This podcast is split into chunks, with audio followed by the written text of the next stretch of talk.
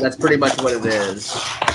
Sam, you afterwards you gotta say something about like, now I didn't actually rank these guys. This is just off a consensus board. which is According still to- better than the Raiders. According Yeah, to Todd it was this McShay, according According to to Todd McShay. Todd Oh, McShay, Sam clip- Long I have a clip for you guys right before. You should put it. You should put this audio sound into this. By the way, um, I'll Okay. here as soon as I'm done ranking. No. Sydney, See, I'm a Dad, genius and I can kind of remember. Dad has to tell the masses who can play football and who can't. Because I fucking said so. Why is Skyy Moore the best receiver on the Chiefs? Because I fucking said so. Okay. The Flyover State Sports Show is for a mature audience. It contains strong language and adult situations. We do not own the rights to any audio of the podcast. Viewer discretion is advised. is this on?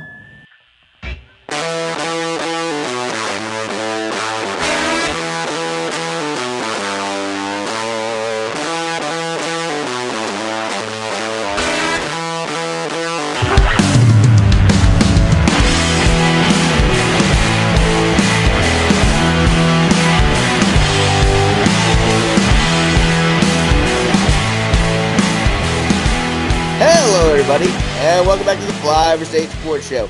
I am your well rested host, Sam Long, and I am joined by two lovely individual gentlemen Caleb, the Bean Juice Evil, and Gavin Alexander. What's up, gents?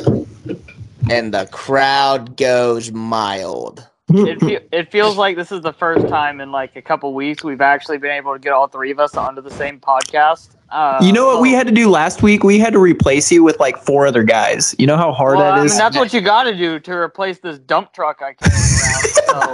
So. The man's got a thick ass, is what he's saying.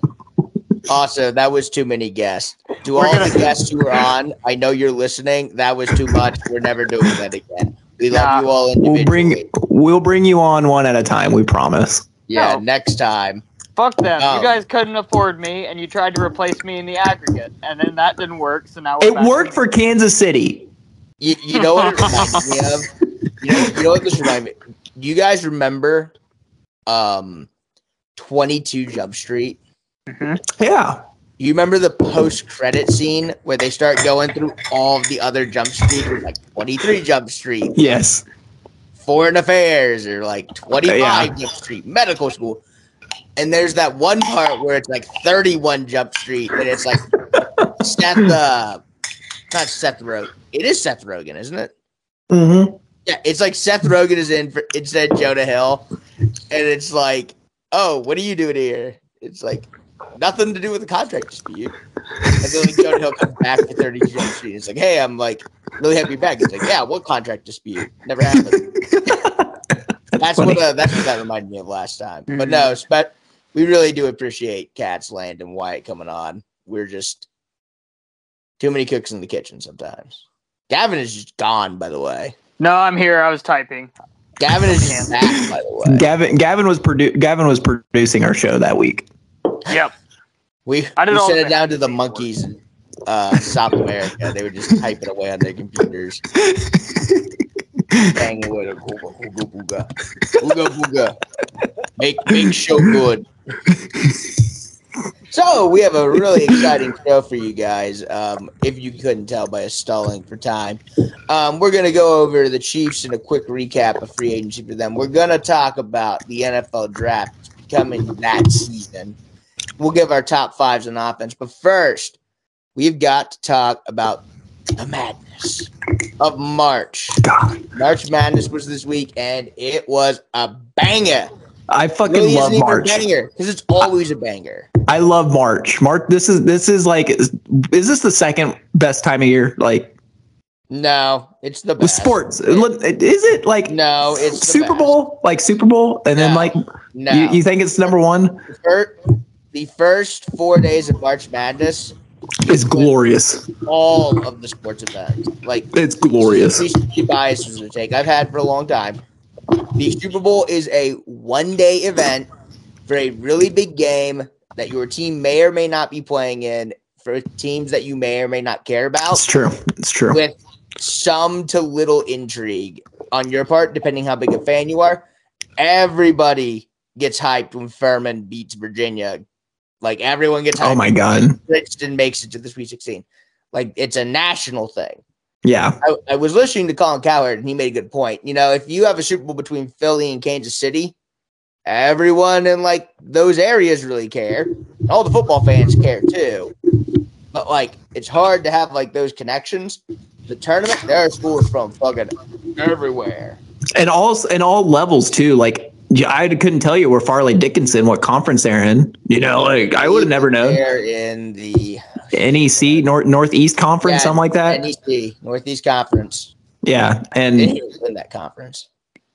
the the NFL does a really really good job of like being at the forefront of the news cycle and like they like keep you in the front of your minds. We live in the like most the easiest time in the world, in the history of the world to just intake information and all of the information as fast as possible. And it still feels like you can't with March Madness because there's so That's the much going on oh, the in, the entire fucking weekend. The just the entire time games are happening from sun sun up to sundown. It's Yeah. just Yep. shit happening. It's literally all day. It's so- from lunch to midnight. So when I so when I t- I took a picture and sent it to you guys, we I was in my boss's in Tyler's office and we had a screen up on the wall. We had my iPad going. We had a laptop going. Two computers. Like it was beautiful. I loved it. I didn't get anything done that day, and then I didn't work Friday. And all day Friday, all I did was watch games. So it was like, exactly, dude. Dude, and here's the thing. So, like, point one, I walk in, I go to Wichita this week, hang out with the friends. You know, we're watching basketball this whole week. I walk in, and they got two TVs set up, two computers set up, and I'm bringing in a TV with an Xbox. We got like five TVs slash uh, computers on, and we're putting like the hits on, like a men's game, because like the women's tournament's going on too. So like men's game, it's like a 20 point game. We're flipping on some women's game that's like a five point game in the fifth, fourth quarter. Like you can't watch all of it. Like No. possible. and it's And awesome. But like the thing is, basketball is very much the best sport because like anyone can play basketball. and Yeah. it's super simple to its core. Like dribble ball, shoot ball. don't, Sometimes like, it's worth one. Sometimes it's worth two. Sometimes it's worth three, and teams win. Go berserk, buzzer beaters. Yeah, like dude, it, it, it is the simple there are like the the rules for basketball are like so simple. It's like don't camp in the paint, get it past this line this fast, don't take it back behind this line, don't like mug someone and like get the ball in the hoop without like taking too many steps. I think there's a couple of people that work in this profession that would like to beg to differ, but that's besides the fact. As it go on.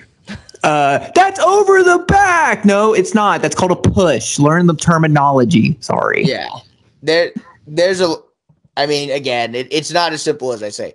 But like basketball is the one sport where like right now, if like you were going to if you were gonna like go play something like, Yes. the guys, it's basketball and it's soccer because it's the two easiest things to do. Because all you need is a ball and like a receptacle with Yeah. a goal or a hoop. Right. Like football, it's like ah, you want to go play some seven on seven two hand touch. That's like what the watered down version of this. Yeah. Baseball, it's like hey, who has a fucking baseball bat and everyone's got to have a fucking mitt. And nine and, and and nine players. Like yeah, bro. Like you can't like it's so hard to play baseball because you need so many dudes. Like you can literally just go play two on two basketball and it'll work. Yeah. yes. Yes, we love March Madness. What was everyone's favorite moment? And don't say any of the Kansas school stuff because, like, we'll talk about that immediately after. Um, I, I don't know if this is recency bias, but it, it, it is the story of Fairleigh Dickinson. Like they weren't even supposed to be in the tournament, and then they win their first round, and then go on to beat the number one seed, go against Florida Atlantic and play a really good game. So that that's got. That's, I, I know that's recency bias. I probably stole somebody's pick, but that's by far bar none. I, I don't think it's recency bias. That's exactly where I was going. It's a Um, great story. I mean, we've uh now seen twice, I believe. I think that's the correct uh, uh Yep. 16 se- or a 16 seed over a one seed. That's when I, I remember watching it, just saying like like holy shit, this is like history that we are watching here because this this just does not happen. Um, I do think uh, not to get us sidetracked, but like I think that like that type of stuff. It's see, everybody says this every single year. I don't want to like push this too much, but like there's been a lot of upsets this year. I think transfer rules, you're going to see like the playing Yes. field continue to level across college Mhm. basketball, which is going to make a like sport that like already has a shit ton of variance get even worse in a one game sample size. Not worse, worse as in like just more variance. Good teams are no longer as good. Bad teams are no longer as bad. Everybody's kind of the same. Yep. I think that's better. no, it I- is. It depends what you want. I guess. I want, I want, I want those upsets. I, I want, you know, it, it and like how you said it, um, you know, the the one seed and the you know eight seed don't mean anything anymore. But by golly, I want to see that 16 seed beat the one seed. Like it, it's it, just because it's from a numbers thing. It's cool to watch. It's cool to see. yeah. Nobody expects it. Well- so I think the one thing to your point, Gavin, is I think you see a lot more variance in those early rounds. I would say, and I I wouldn't put like my house on it because UConn's won some dumbass natties, but it's very likely that the team that ends up winning this natty is one of I believe five teams left. There's five teams that like met KenPom's metric thing that I was talking about, to where it's not like anything that would be like out of the ordinary. Like you got Bama, you got Houston. There's still one one seeds.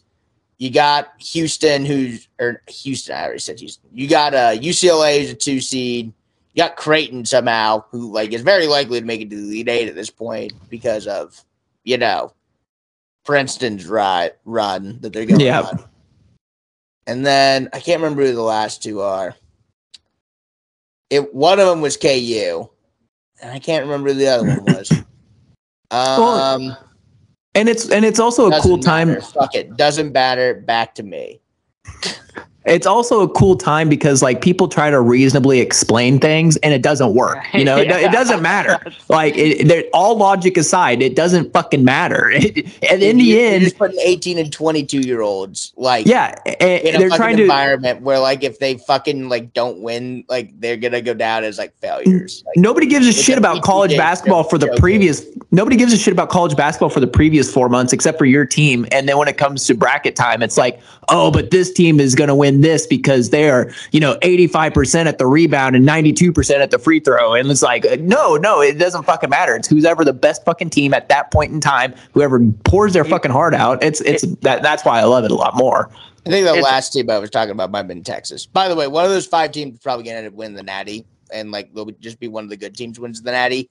But like, who cares? Like you're there for the madness, right? yeah It's it's hard to put into words what March Madness means for college basketball because of exactly what Beans is talking about. There's so many games leading up to March Madness in basketball. It almost just like de-emphasizes the like every single game along the way, similar to what, like problem baseball has.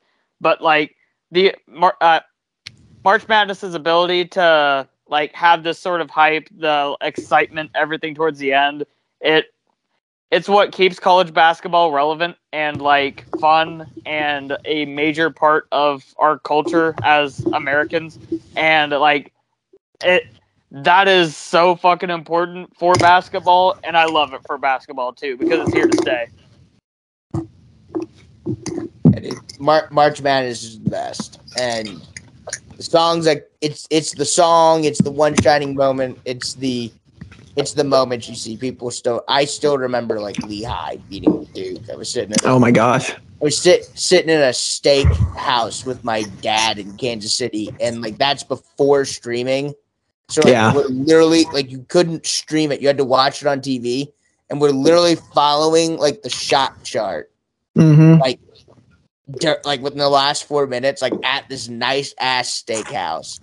my phone's just here, and our waiter kept coming back like every two minutes because he was like a Duke hater, and he Oh kept my gosh. checking in on us to see what the score was.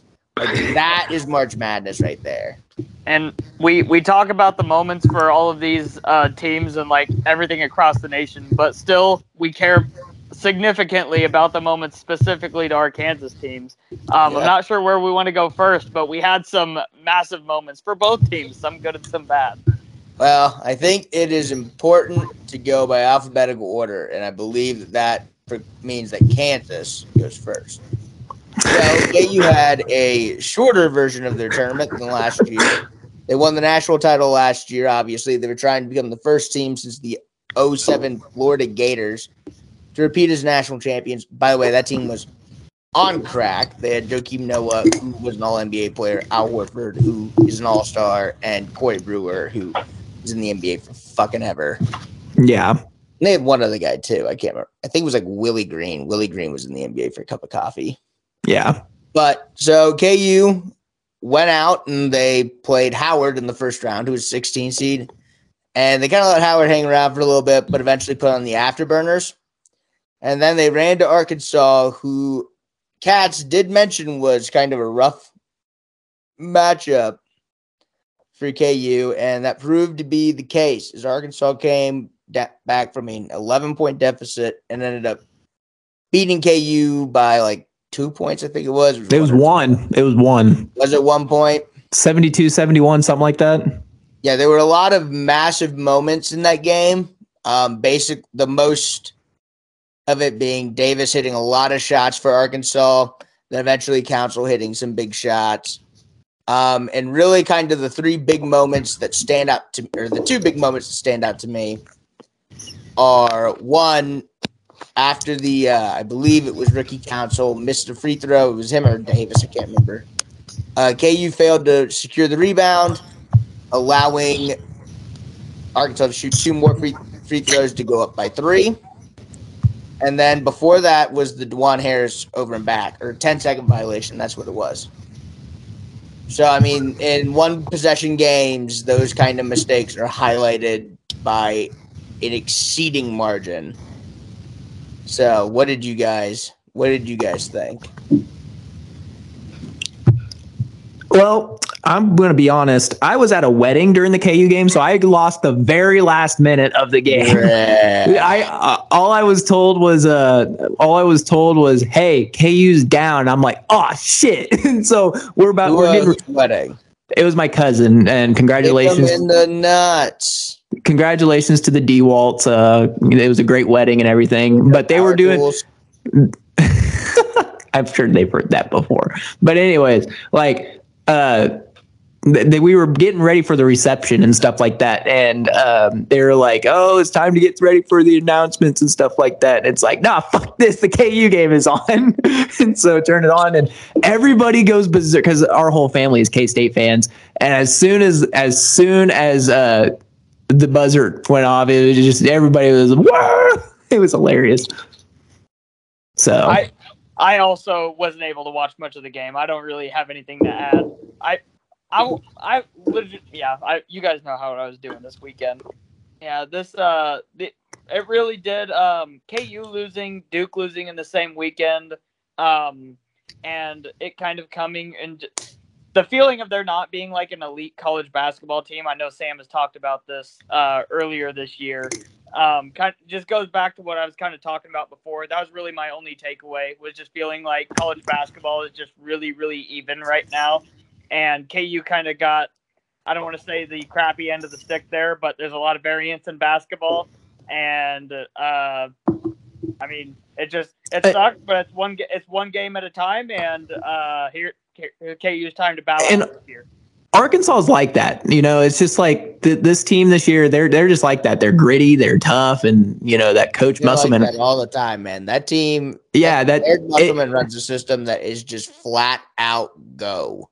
Yeah, and you know it just they could be down by a lot, and it don't matter because they're just gonna go all grass, all gas, no brakes, man. It's crazy. So they play Yeah. a good form. They play a good form of basketball. Yeah, and he's been doing that since he was in Nevada. Um, I guess I'll give my two cents and then we can move because you guys failed to do your job and watch sports as a sports podcast co-host. Fire Um, me, fire no. me. I, I dare You're you. irreplaceable beans because you do all the editing. You guys are irreplaceable too because you're the content. Oh, Aww. You can replace me, but it takes four other people. Hey, please. dick. Anyways, um, I think one of the things that might be true. I mean, look, look, let's call a spade a spade. Bill Self wasn't coaching these last two games with Norm Yeah. Roberts, and look, I'm sure Norm Roberts is a really good coach. Um, I'm for damn sure that Norm Roberts currently isn't a Hall of Fame basketball coach. So we're we're not gonna college, especially coaching, is important, and like not having Bill Self is a major like thing. Eric Musselman that hurts. coach. Norm Roberts is like probably an average coach. He got hired on to be St. John's coach for a little bit, so he's like Power Six qualified, but like he's not Bill Self. So I mean, I think that's a big reason why like KU just didn't feel like themselves because they didn't really feel like themselves against Howard in the first like 20 minutes of that game. And then they put on the afterburners because Howard stinks. Sorry, but it's true. No, it's and true. Arkansas just kind of came back. I think Bill Self not being there is a big reason.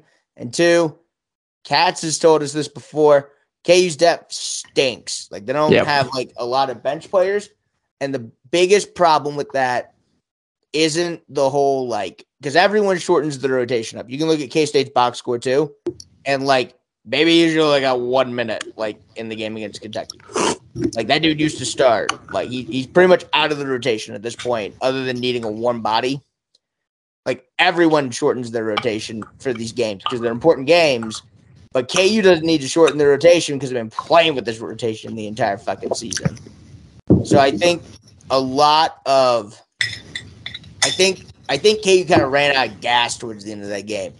They're already kind of gassed out from just having this hard season with not a lot of depth, and suddenly you're coming against this fast paced, like go at you type team, especially when you have to do the Wash. He's just a pain in the fucking ass on. Oh my god. Yeah, Wa- Wash Wash is a really good player, and Arkansas's got really good players. They were supposed to be like they were supposed to be like where K State is ra- right around now, like three seed, two seed. Like they have NBA guys. Like it's a really Yes. talented team that just kind of underachieved. So I mean, KU kind of ran up. It, it's similar in a way to that Wichita State team, right? Yeah. That Wichita State team kind of ran into a Kentucky team that had a bunch of five star recruits and future lottery picks. They just happened to not be very good during the regular season because they like pulled their puds the entire time. And then eventually Julius Randle and uh, what the hell was his name? The Harrison. Uh, No, this was before the hair. No, wait, this was with the Harrison twins. The Harrison Yeah. twins were on that.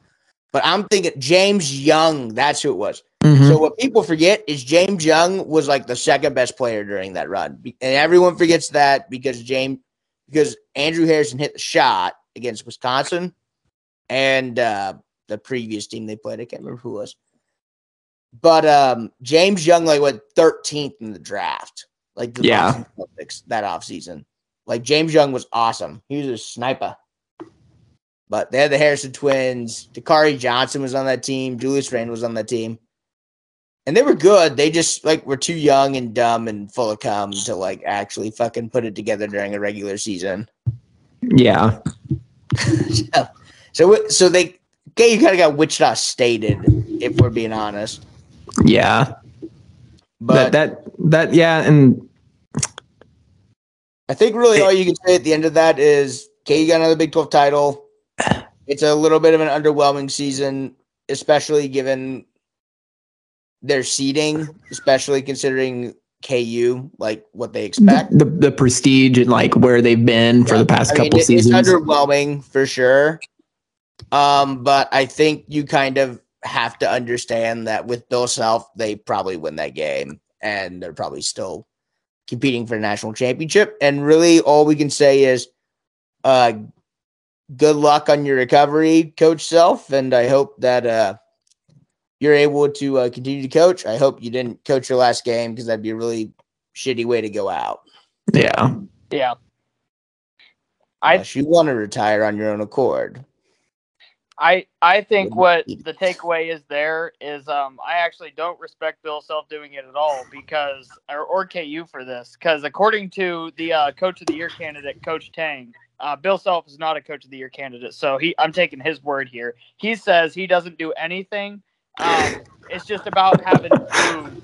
So KU just doesn't have dudes. We only have dudes because uh, your Kansas State Wildcats are going to the Sweet 16, guys.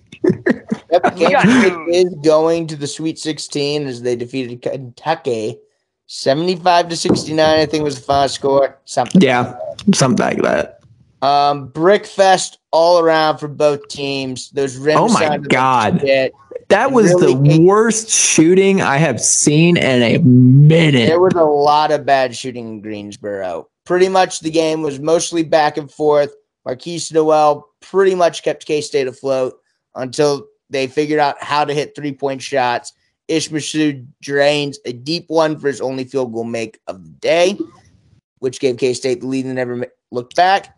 And then Keyontae Johnson, who had a horrid shooting day from outside of the paint, hit a step back three on the same wing that Ish shot it. And those six points pretty much propelled K State to a win. This, Um, this, It this kind of was one of sorry. those games where it was whoever figured out how to shoot threes first won. And K State eventually kind of figured it out.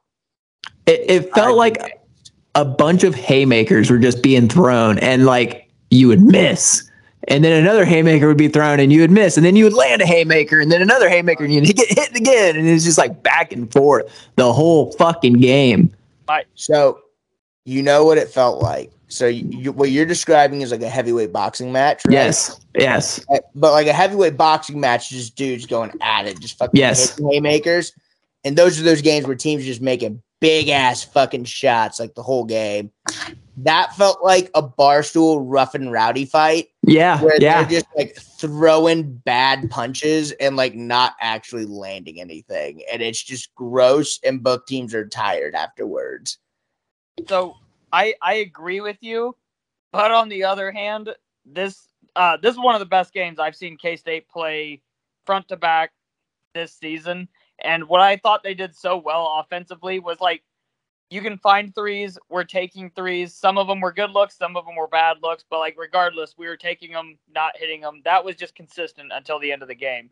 But throughout the game, the reason we were able to stay in the game was we did such a fucking incredible job of just finding easy buckets just throughout the game. We'd find a uncontested duck, uncontested layup, just Yeah. some sort of like easy jumper, 15 feet, just all that like easy stuff that we just found throughout the game. And Kentucky kind of did a lot of the same stuff, but when we would get going, our our just our streaks were just hotter than the stuff Kentucky was able to get going on. The momentum that we would build was just a little bit more. When we played from behind for the majority of the game, but us being able to go on those runs kept us in the game until we got hot from three and were able to pull away.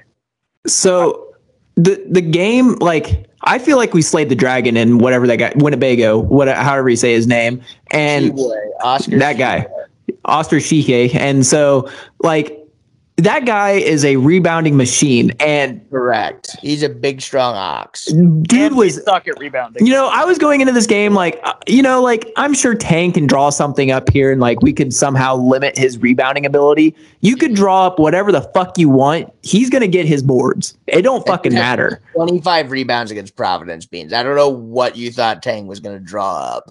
I don't, I, and I was like, oh, Tang, I, I've never watched Kentucky play, so I couldn't say like, oh, T- Tashihi was to, you know, do whatever. And so I, I just thought, and watching the game there, it was like, I think Tang's game plan was just stick to what we do best. You know, there was no, it was just like, do what we do best, go 100 miles per hour, and don't fucking stop.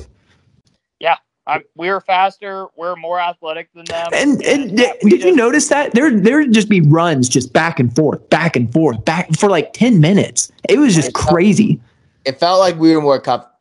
The thing I like about K State this year is it really feels like we're fairly comfortable playing any style of basketball except for like zone. That that's the weird thing is like well, that's good. Why would you run why would you run zone when your man to man is lethal?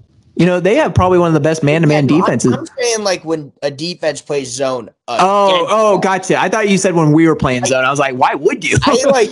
I, I don't think we do a good job against zone, and like, Yeah. I mean, Kentucky probably doesn't practice any zone. That that's no, because the way they Like, like, to run their like- offense, the way the way Kentucky likes to run their offense, I think like you know they don't want to be in that zone. They want to be in man to man where they can get off the break faster. Sorry, I didn't mean to interrupt you there. yeah, but no, you're you're good. I mean, again, but I'm just saying like. I, I don't know. Whatever. We'll, we'll talk about the matchup next week. But like that's something that I think Tom Izzo is going to practice, and that's why Yes. I'm going to play Tom Izzo. Um, but I think really when you look at this game, it because not a lot of shots were falling, because like you know, it was just kind of a rock fight in that sense. It was really interesting to see the contrasting styles of how we were getting points. K State's offense was a lot of dribble drive, a lot of pick and roll into dribble drive, and creativity from Nowell, and like cutters and everything. A lot of what Kentucky was doing is they did some pick and roll and dribble drive too, but a lot of it was like deep entry into the post because Tshiebwe is, is so strong, and like we just don't have anyone like that thick. Like we got tall dudes and long dudes. Like we got the length, but he has Yeah. girth. So yes, like but and then a lot of it also is offensive rebounding. They had like a ton of offensive rebounds, a lot of points off of offensive rebounds. So it was really just kind of more finesse versus power almost. And that was pro- and you know, styles make fights is the old boxing adage. So I think that's kind of why the game felt so Yes. good. very good. It was nice to see Nowell get the recognition I think he deserves. I that that was Mm-hmm. what I wanted to talk about because I mean Sam mentioned earlier he's like really the player that keeps us in the game throughout the game. Kind Correct. of like he's the cog of the machine for the entire first half, the majority of the second half. When uh, the sequence that comes to my my like head is the last couple minutes before half, where we get we're, we've been behind the majority of the first half, and we get uh, our defense starts creating some turnovers. We start uh, speeding up the game, and I remember uh, turning and saying like uh, Kentucky's in trouble. 'Cause pretty soon you got the behind the back pass, you got the between the legs pass, then Yep. you got the oop to end the end the half, and all of a sudden the momentum is completely changed in just a couple Yep. plays. And none of none of them were like big shots or anything. That's all just like gimme stuff that we're creating for fucking fun because it's what we can.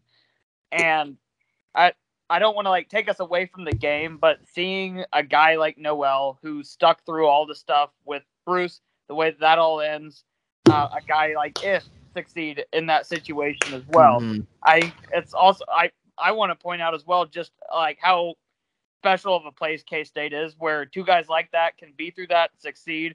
We just went through a football season with a guy like Will Howard succeeding after everything he'd been through. Our uh, running back Deuce Vaughn on the football team literally is going to the NFL draft and is getting made fun of because he's only five five, but has been outstanding player for us in every sense of the way. These uh like almost forgotten about guys, guys that have just been through shit that have stuck it out and uh just gutted it out, have been outstanding players and I can't like we can't put into words how important for the culture of K-State basketball and the future culture of K-State basketball how how important Ish and Markquis Nowell have been. But like those guys those guys are the reason 5 years from now why K-State is go why K-State basketball is going to be viewed the way that it is. They're the reason why K-State basketball is viewed the way it is now. Like yes. they stuck it out. There were the only two players left on the roster. Just like think about that where this team has come, watching that game, seeing Ish hit that three, get emotional afterwards. It's uh Manhattan's a special place and uh, Well, and it it, Special it because- shows. Sorry, go ahead. Like that. No, it's special because of moments and players like that that you know have just been through shit. Well, and it sets as an example for the uh, red shirts this year, like Taj and all those players and people that are coming in. Like, hey, look what can happen if you just give it some time. So Mm-hmm. Yeah, man. I, I, I feel the way this season started. I really felt horrible for Ish because he wasn't getting a lot of playing time. He kind of was out of the rotation, and then David Gasson got injured, and he was able to get back in, and that dude just fought to stay in that rotation, and he improved his three point shot. He like improved his defense like he took on a way different role than he even had last year. Oh yeah. And like that kind of stuff, like Nowell gets all the recognition. Nowell is like the first first team all conference, the third team all American. Like the guy that everyone is going to be talking about, like when it's all said and done. Like Nowell's gonna be the Mhm. dude, and it's like here's the thing. Like, let's say we get this thing all the way turned around. K State's like a perennial, like Sweet 16 team, team, or like team that makes basically like Texas Tech. They get to be like Texas Tech good, like when Texas Tech was like really humming, right? Yeah. Not even saying we make it to a national title or anything like that. Like we're a team, or like even Iowa State when Iowa State's like humming. We're making Sweet 16s. We're like making the tournament like all the time. And everyone's gonna be like, oh well, like Markquis Nowell and like Keyontae Johnson are the guys who like set the foundation for that. And like that's true, but that's disingenuous because Ish was there too. Ish stayed. Ish is a, as big of a reason that this team is where they are right now than anyone else. And it's because he stayed and he helped recruit players to come, even though at the beginning of the year, they were basically making him not play. Exactly. Yeah. So Ish Massoud probably does not listen to this podcast. But if someone in this po- listens to this podcast and they know Ish Massoud, I want them to like just text them and say these three idiots from this podcast you don't listen to really appreciate what you've done because you know the there's that Miracle Manhattan YouTube doc deal or whatever. Oh yeah. I know what you're talking talk about. They talk about the foundation, all the mm-hmm. guys who like came into K State like for '89 and like never got to make a bowl game, but like Yep. literally were the reason the program turned around. And it's like Barta's one of them, and like I think Venables is like one of them. Like he's one of those guys. Yeah. Like he's not getting that recognition, but he's he's part of the foundation. And like I really I can't say it enough. I so very much appreciate Ish Massoud and Markquis Nowell for staying. Yeah, no, Because I they mean, easily could have left. it's the uh we we went through like so so much similar of a conversation during uh football season of just talking in college sports how easy it is to just to just quit to just I don't want to be here the the staff has it out to get me um they're not doing they're not setting it up for me especially in a sport like basketball too where you can Oh, do yeah. that stuff Mhm. really easy and it's so easy just be like this I, this just isn't for me I just need to go somewhere we had players on our team that did that. That just I, I don't want to be here. This is uh this isn't for me. K State isn't important to me. And these two players decided that K State was important, that they wanted to be remembered when it comes to the history of K State basketball. And for um, each of them to have that opportunity, but then seize it like to the fullest extent to be here is just kind of it's an incredible story. And I hope um, and it appears there's no reason to believe that uh, it won't be the case. Um, it looks like they've set up Coach Tang and this staff and this program to just like just leapfrog into this like perennial. I don't want to say contender, but like contention, whatever you want to say of college basketball, Like relevant. tur- tournament tournament team. Like Right. tournament Yeah. team is uh, what I would call something that this this program hasn't been for years, and that's Yeah, not just- that's not since. Frank. Right. I would say too, and I'll be excited to see what happens next year. Um, with Ish, because I mean, Ish has another year of eligibility, and it's one of those things where like, I would understand if he like left to get a bigger role because he like wants to try and go pro, and like he's done enough for us like at this time to where like there would be no hard feelings. I would love for him to come back though and continue to be kind of our little Brady Manek on North Carolina. Yeah. Um, and I th- I think with another year of like honing his shot, improving his handle, like all that stuff, he could be a really nice stretch four. And I think he would be really good. I think he fits really well alongside like David Gassan because Gassan can't hit the broadside of a barn with a jump shot. yeah. So I, I think he's a really nice guy to have. So Yeah. I agree. but we love you, Ish. Now that the sentiments are out of the way, it is time to preview K State's next game. It is the Sweet 16 game. It's at Madison Square Garden. It's been a big to do with Markquis Nowell and Ish Massoud and Tykei Greene and Nae'Qwan Tomlin all being from New York City, like all the boroughs and everything. They all get to go play in Madison Square Garden, the mecca of basketball. Everyone and their dog knows that arena. And it's going to be against Michigan State. And Michigan State is a seven seed. They are favored right now by between a point and a half and two and a half points. And it, it's Tom Izzo in March. They win a lot. Michigan State is a very solid program. They're rock solid. And Tom is a Hall of Fame coach. So so when when I look at this game, um, I almost felt as though the kind of like childish behavior from uh, Kentucky after the game, including their coach calling, ironically, uh, Markquis Nowell a little kid. I almost felt like, and I, I don't respect Kentucky. Their last few years haven't been relevant. Like they've just they've been a name for the last couple of years. When we mentioned Michigan State, though, it's it's different. You meant you talked about Tom Izzo being a Hall of Fame coach. They yeah, I feel like that's just because like Michigan State's really not done a whole lot the last couple years either. But I think it's just because we you respect uh, Tom Izzo as a basketball coach. Well, yes, no, I but I guess it, eh, well, a yes, you're correct, but like you're stacking together marquee wins at that point too, and for the players like that you just mentioned, and also Coach Tang, um, yes, you're going to the Elite Eight, but it's not like you're when you look at the other K State runs, you can like usually pick out a game like, all right, like, well, you beat this team along the way, whatever. K State goes through the tournament beating Kentucky and then Michigan State along the way, like two just storied programs, even though I laugh at like Kentucky being thrown in that after the last couple of years. Um, it's another like feather in the cap for Coach Tang to have. Um, it'll obviously help recruiting and all that, but the um, like the story of K State basketball this season just takes that next massive step up after like beating these types of teams. And I mean, you do you really face like there's not a one seed left in our region? Like, really, how much more difficult is it after you know playing? Everybody don't, don't fall into that trap because that's I, I understand. I understand, yes. but like what we're saying about Michigan State, what we're saying about Kentucky, like I don't think it's necessarily getting harder. I don't know if I feel worse about like games going it, forward. You got to win each week. You got to win each game. I yeah. understand that, but like K State has already faced this test and passed it once. I don't think the next test is harder.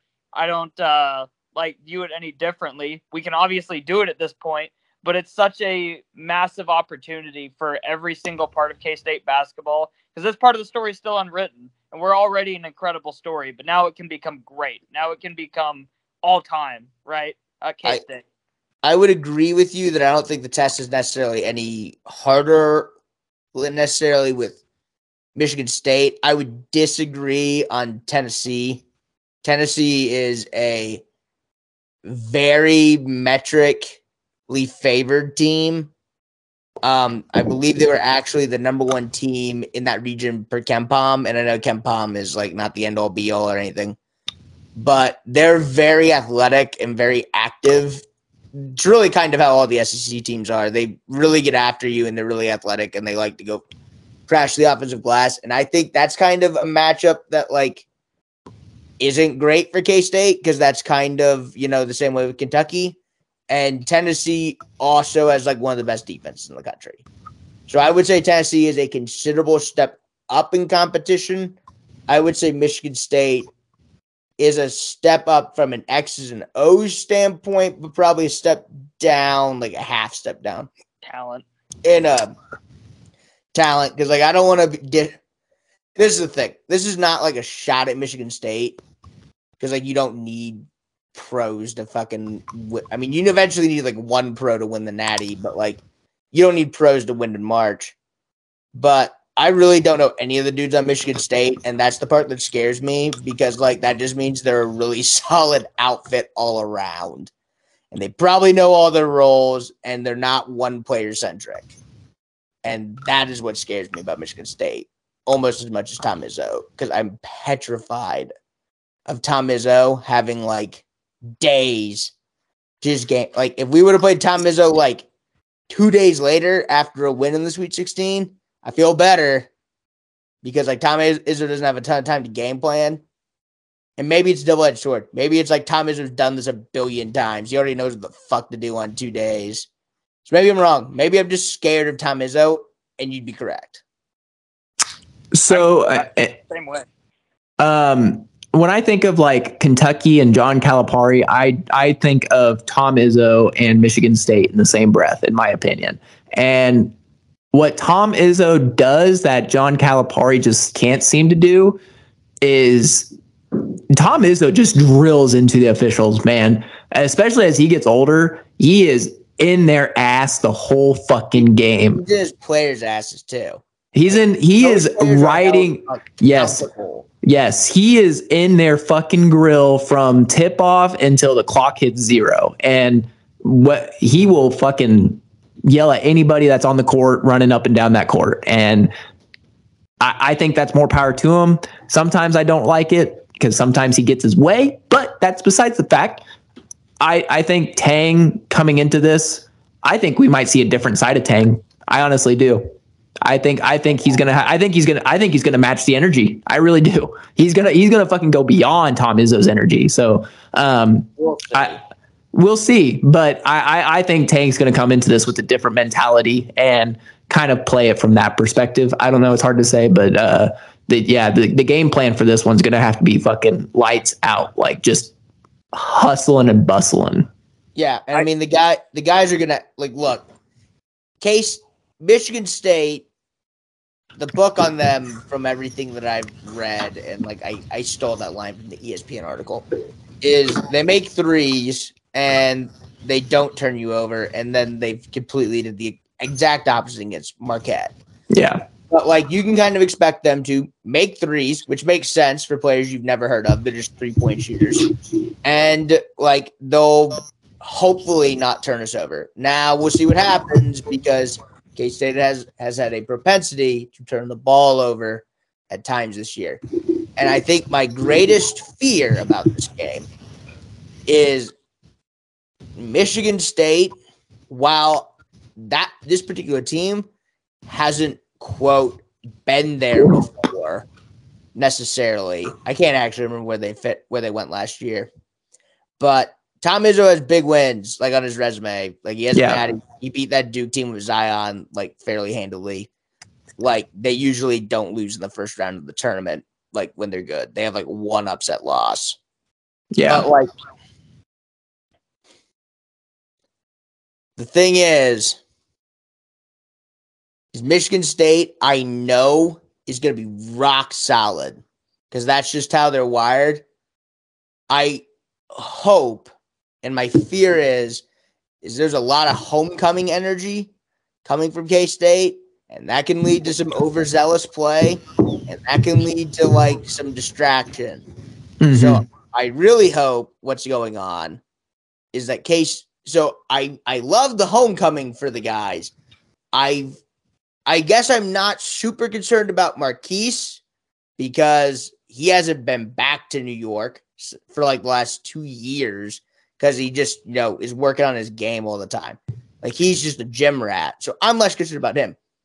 But like a guy like a Nae'Qwan Tomlin, I'm not sure like how bought in Nae'Qwan is. I love Nae'Qwan. He's super talented. He's only been playing basketball for like five years. yeah. You know what I mean? I don't know how married to the game that he is, that he isn't going to get distracted by being back at home. You know Well, I that's mean? what that's what somebody like a Markquis is going to hold them accountable to. Yes, and I would hope so, and I would hope that like Jerome like knows this. He knows those guys way better than I do, and I don't want to like. I'm not trying to pick on Nae'Qwan Tomlin. Nae'Qwan Tomlin just seems like the dude who has the most fun out of those four guys. Yeah. You know what I mean? Like, and I guess that's a compliment to Nae'Qwan. He seems like a really fun dude. But I think it'll be interesting. I think it'll be close. Um, I'm not gonna pick the game. Like, I'm just not.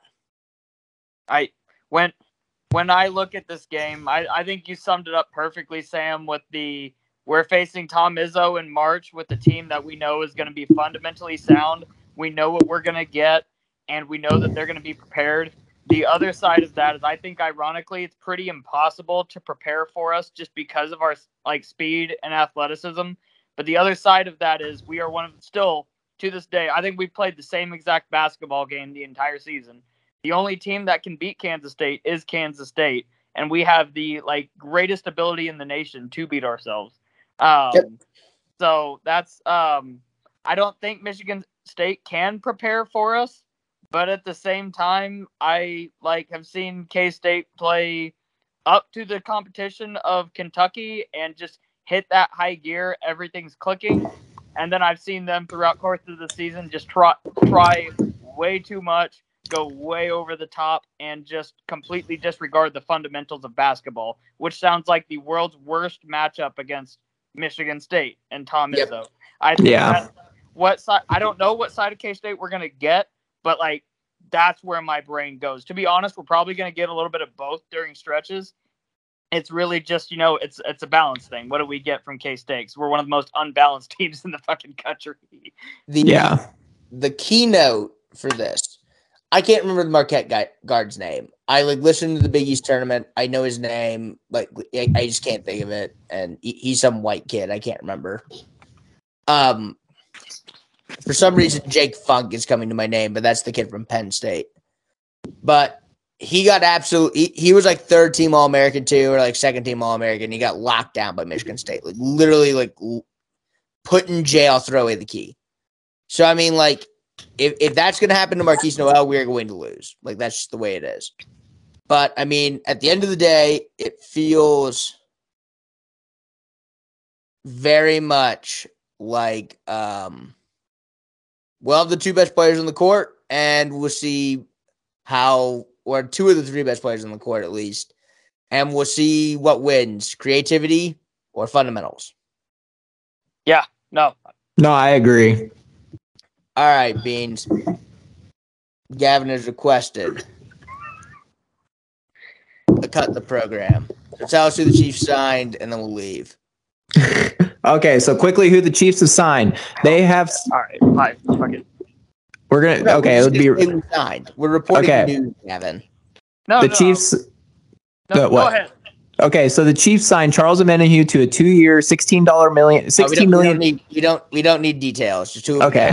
Signed Charles Omenihu, which I I love that pick. Um, Mike Edwards, we have replaced Juan Thornhill with Mike Edwards. I think that is a step up in uh, safety play there. Oh, absolutely. And then the one, my favorite signing this offseason, I think nobody is going to appreciate. Nobody's going to appreciate this this uh, signing more than I, I, nobody's going to value this more than I will. Is Drue Tranquill. Drue Tranquill led the Chargers in tackles last year, um, and I think I, I think his uh, his field play is. I, I honestly think he might replace Willie Gay. I really do. He is so fucking good. I'm excited for him. So that's that's mine. Yes, Gavin. Um, I think it's all great. I think these guys are all fine and dandy. I need. I I was at work uh earlier last week and I wasn't able to be at on the podcast, but I bit into a peanut butter and jelly sandwich when I was at work. It was the world's worst fucking peanut butter and jelly sandwich I've ever tasted in my life. And it was from Be- Brett Veach. I looked and it's unsigned on the fucking uh, Ziploc bag. That's who it was from. When I saw the left tackle trade, essentially, that we did, letting Orlando Brown walk and picking up whatever the fuck we brought in from the Jaguars. I need you to make this peanut butter and jelly sandwich not seem like a rotten piece of shit because that's what I think it is. And you are not an objective Chiefs fan. You are just a fan that has blinders on and only sees positivity and rainbows. So tell me how this is a good thing, Beans. I will tell. Actually, you know what? I will tell you perks and I will tell you negatives. Will that make you happy? No, I don't think you're capable of negatives. So just give me the perks. You get Okay, the perks- perk, one negative because we're running short on time. Okay, so I would say the perk is this Jawaan Taylor is an athletic freak. And talking about a guy who has improved every year since he's been out of college. No, that's So- two perks. He's an athletic freak. There you go. Okay, What's he's an athletic the freak. negative? The negative, I would say, you know, the left tackle experience. He has he hasn't had none since high school. I think he might have No played a little bit. Athletic, no experience. Sorry to cut you off, Beans. Go ahead, Gavin. Would you say Keenan Allen is a good wide receiver, like a great wide receiver, you know, like solid? Yeah, I would say he's pretty good. Oh no, we're not gonna do this. I mean, Keenan Allen is 30 years old, has been great. I don't think anybody gives a fuck that he's not athletic anymore. Orlando Brown's been good in the NFL for five years. Why the fuck do I care if he's athletic or not?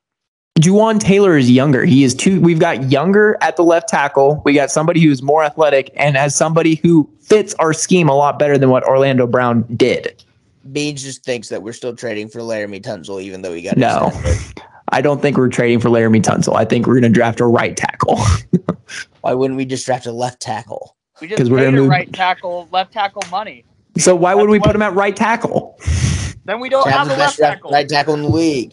Bro, we're just trying to reset the right tackle market so that way we can get a different right tackle. I I think paying tackles like based on what side they play is fucking retarded. Just, I do too. I think I think if you're a good tackle, like, and if you're a good guard, like, it shouldn't give a shit if you're the right or left side. If you're good at your job and you can do it, it the, the market shouldn't, you know, change Where- how where well you, you, are. Play a lot, like, is almost kind of like happen circumstance at this point. Like, whatever to me. Like, I mean, I, uh, understand you being used to playing on one side and not wanting to transition, but the payment should be the same.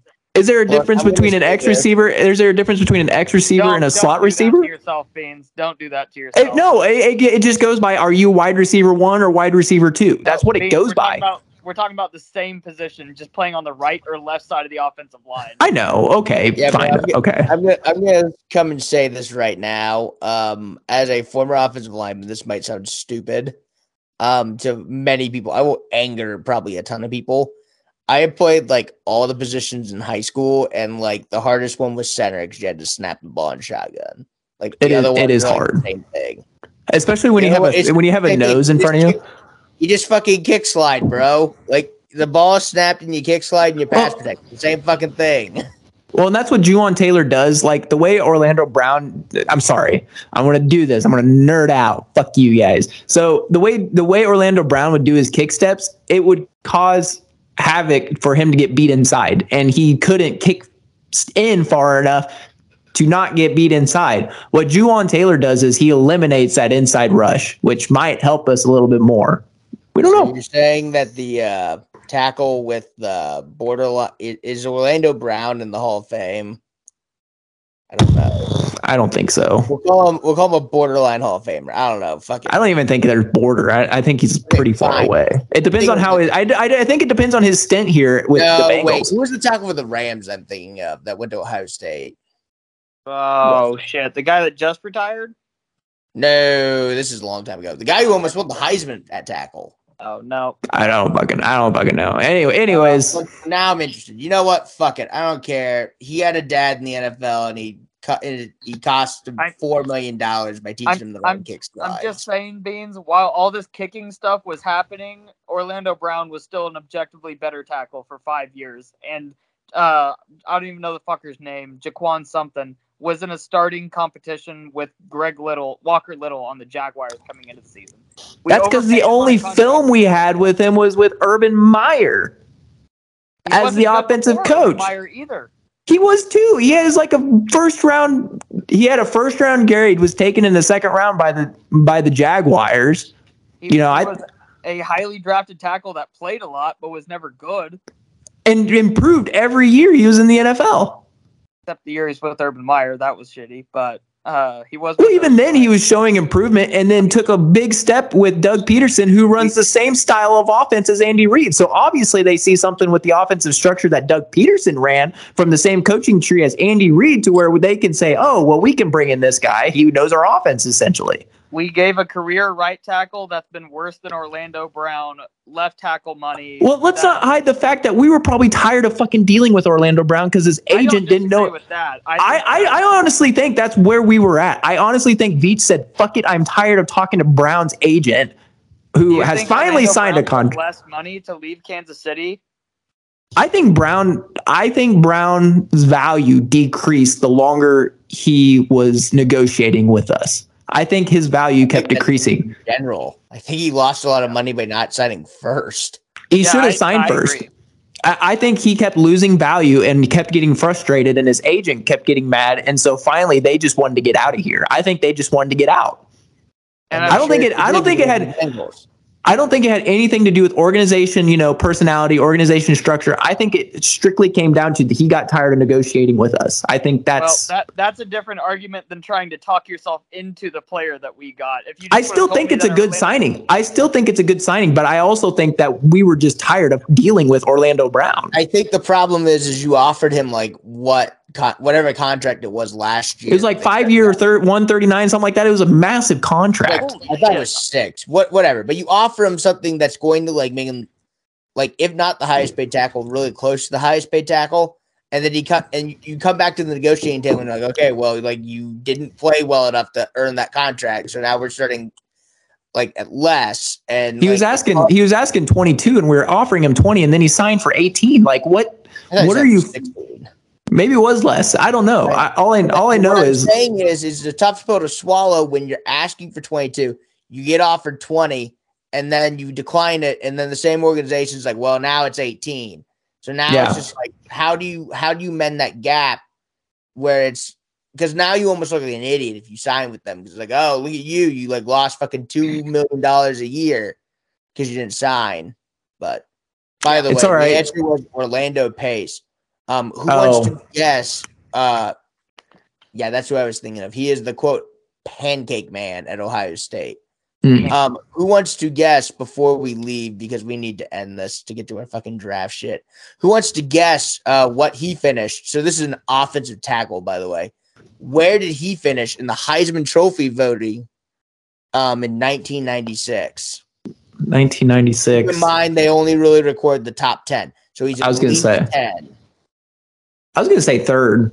Yeah, I, I was gonna I was gonna say uh like well I, when I was thinking not recording top ten I was gonna say second but I'll go fourth. Fourth is correct. Gavin yeah. ball. Good job. Let's go. Now let's be more correct and get to this draft shit.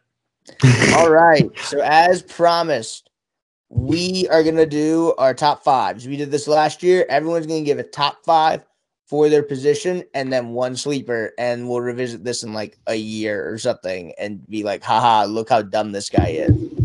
Notables from last year garrett wilson did not make beans' top five for top five wide receivers wasn't even a sleeper massive miss on his part. And i couldn't help that john metchie didn't play.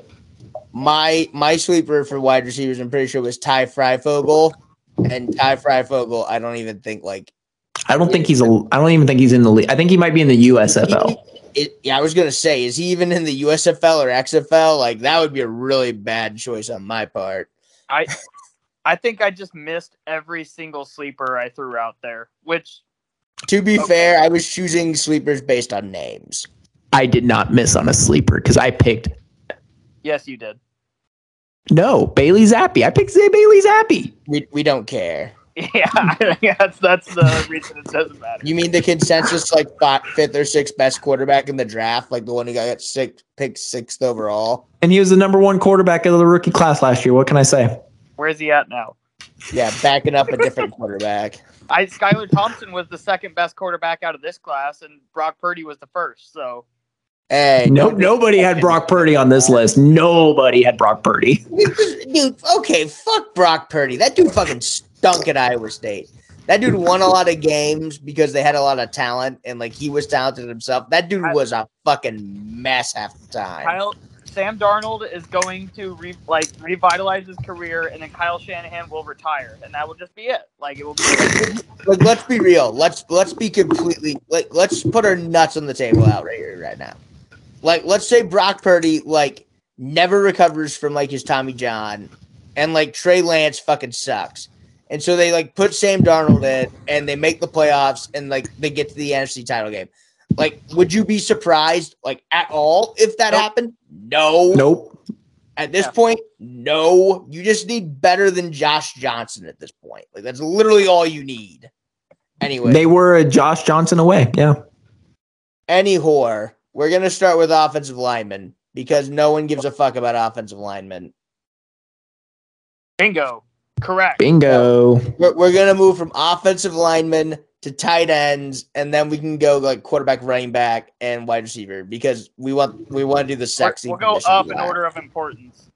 Yeah, like yes, du- like sexy last because no one gives a fuck about any of these. And we want to Um, hold our viewers hostage. Pretty much. Uh, Beans, please provide our listeners a timestamp for where Yeah. they can jump. You are really making this complicated.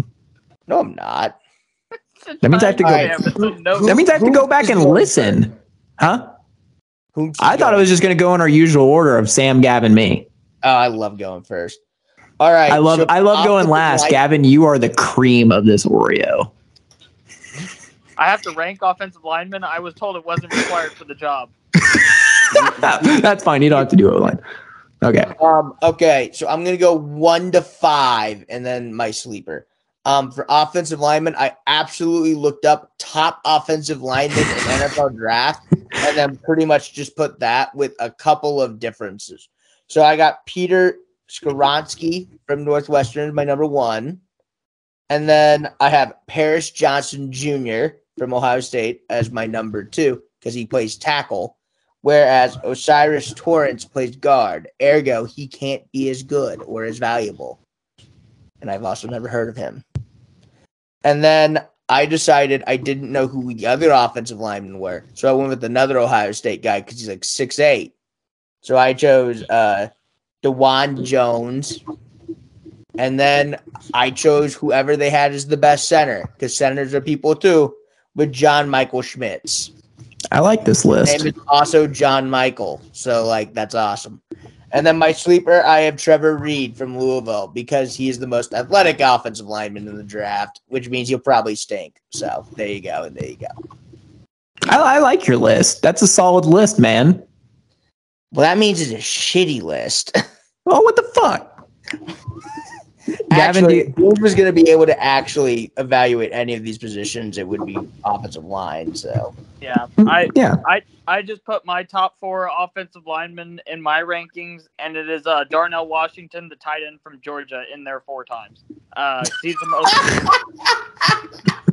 he's the most valuable offensive lineman in this draft because he can play both tight end and left tackle. So he should be getting Travis Kelce and Orlando Brown money. All right, I am- I am definitely putting that in the edit for this show. I I've said nothing incorrect. Who's your fifth? Darnell Washington. Who, who's your sleeper? Total Washington. Oh, sleeper. I can go find another tight end. Give me a second. How about you just take that one off? I, I don't have a good hit rate on sleepers. So. All right. Would you like for me to go now? Yes. Yeah, just go. Just Correct. regurgitate the same like five offensive linemen that I just regurgitated. I mean, it's it's pretty much the same format. So yeah, I have I, I, I know it's pretty much the same. That's why I know it's crap. easy. So for my number one, I have I have Peter I have Peter Skoronski. I, I do agree he is the number one uh, offensive tackle because uh, the one issue that is going to be his downfall is his short arms. But when you're just fucking athletic, you know. Just go to guard, bro. It'll be all right. Um, number two, I have Paris Johnson. The dude is huge. The dude's a freaking tower. Paris, Paris Johnson is a big motherfucker. They're, both of those tackles are big mo- mogos. Um, Really. Yeah, they are. Another big motherfucker is Broderick Jones out of Georgia. The dude is a specimen of a right tackle. Um, I like him a lot. I kind of hope the Chiefs can somehow sneakishly get him. Uh, I don't think he will fall to us, but he would be a great pick for us.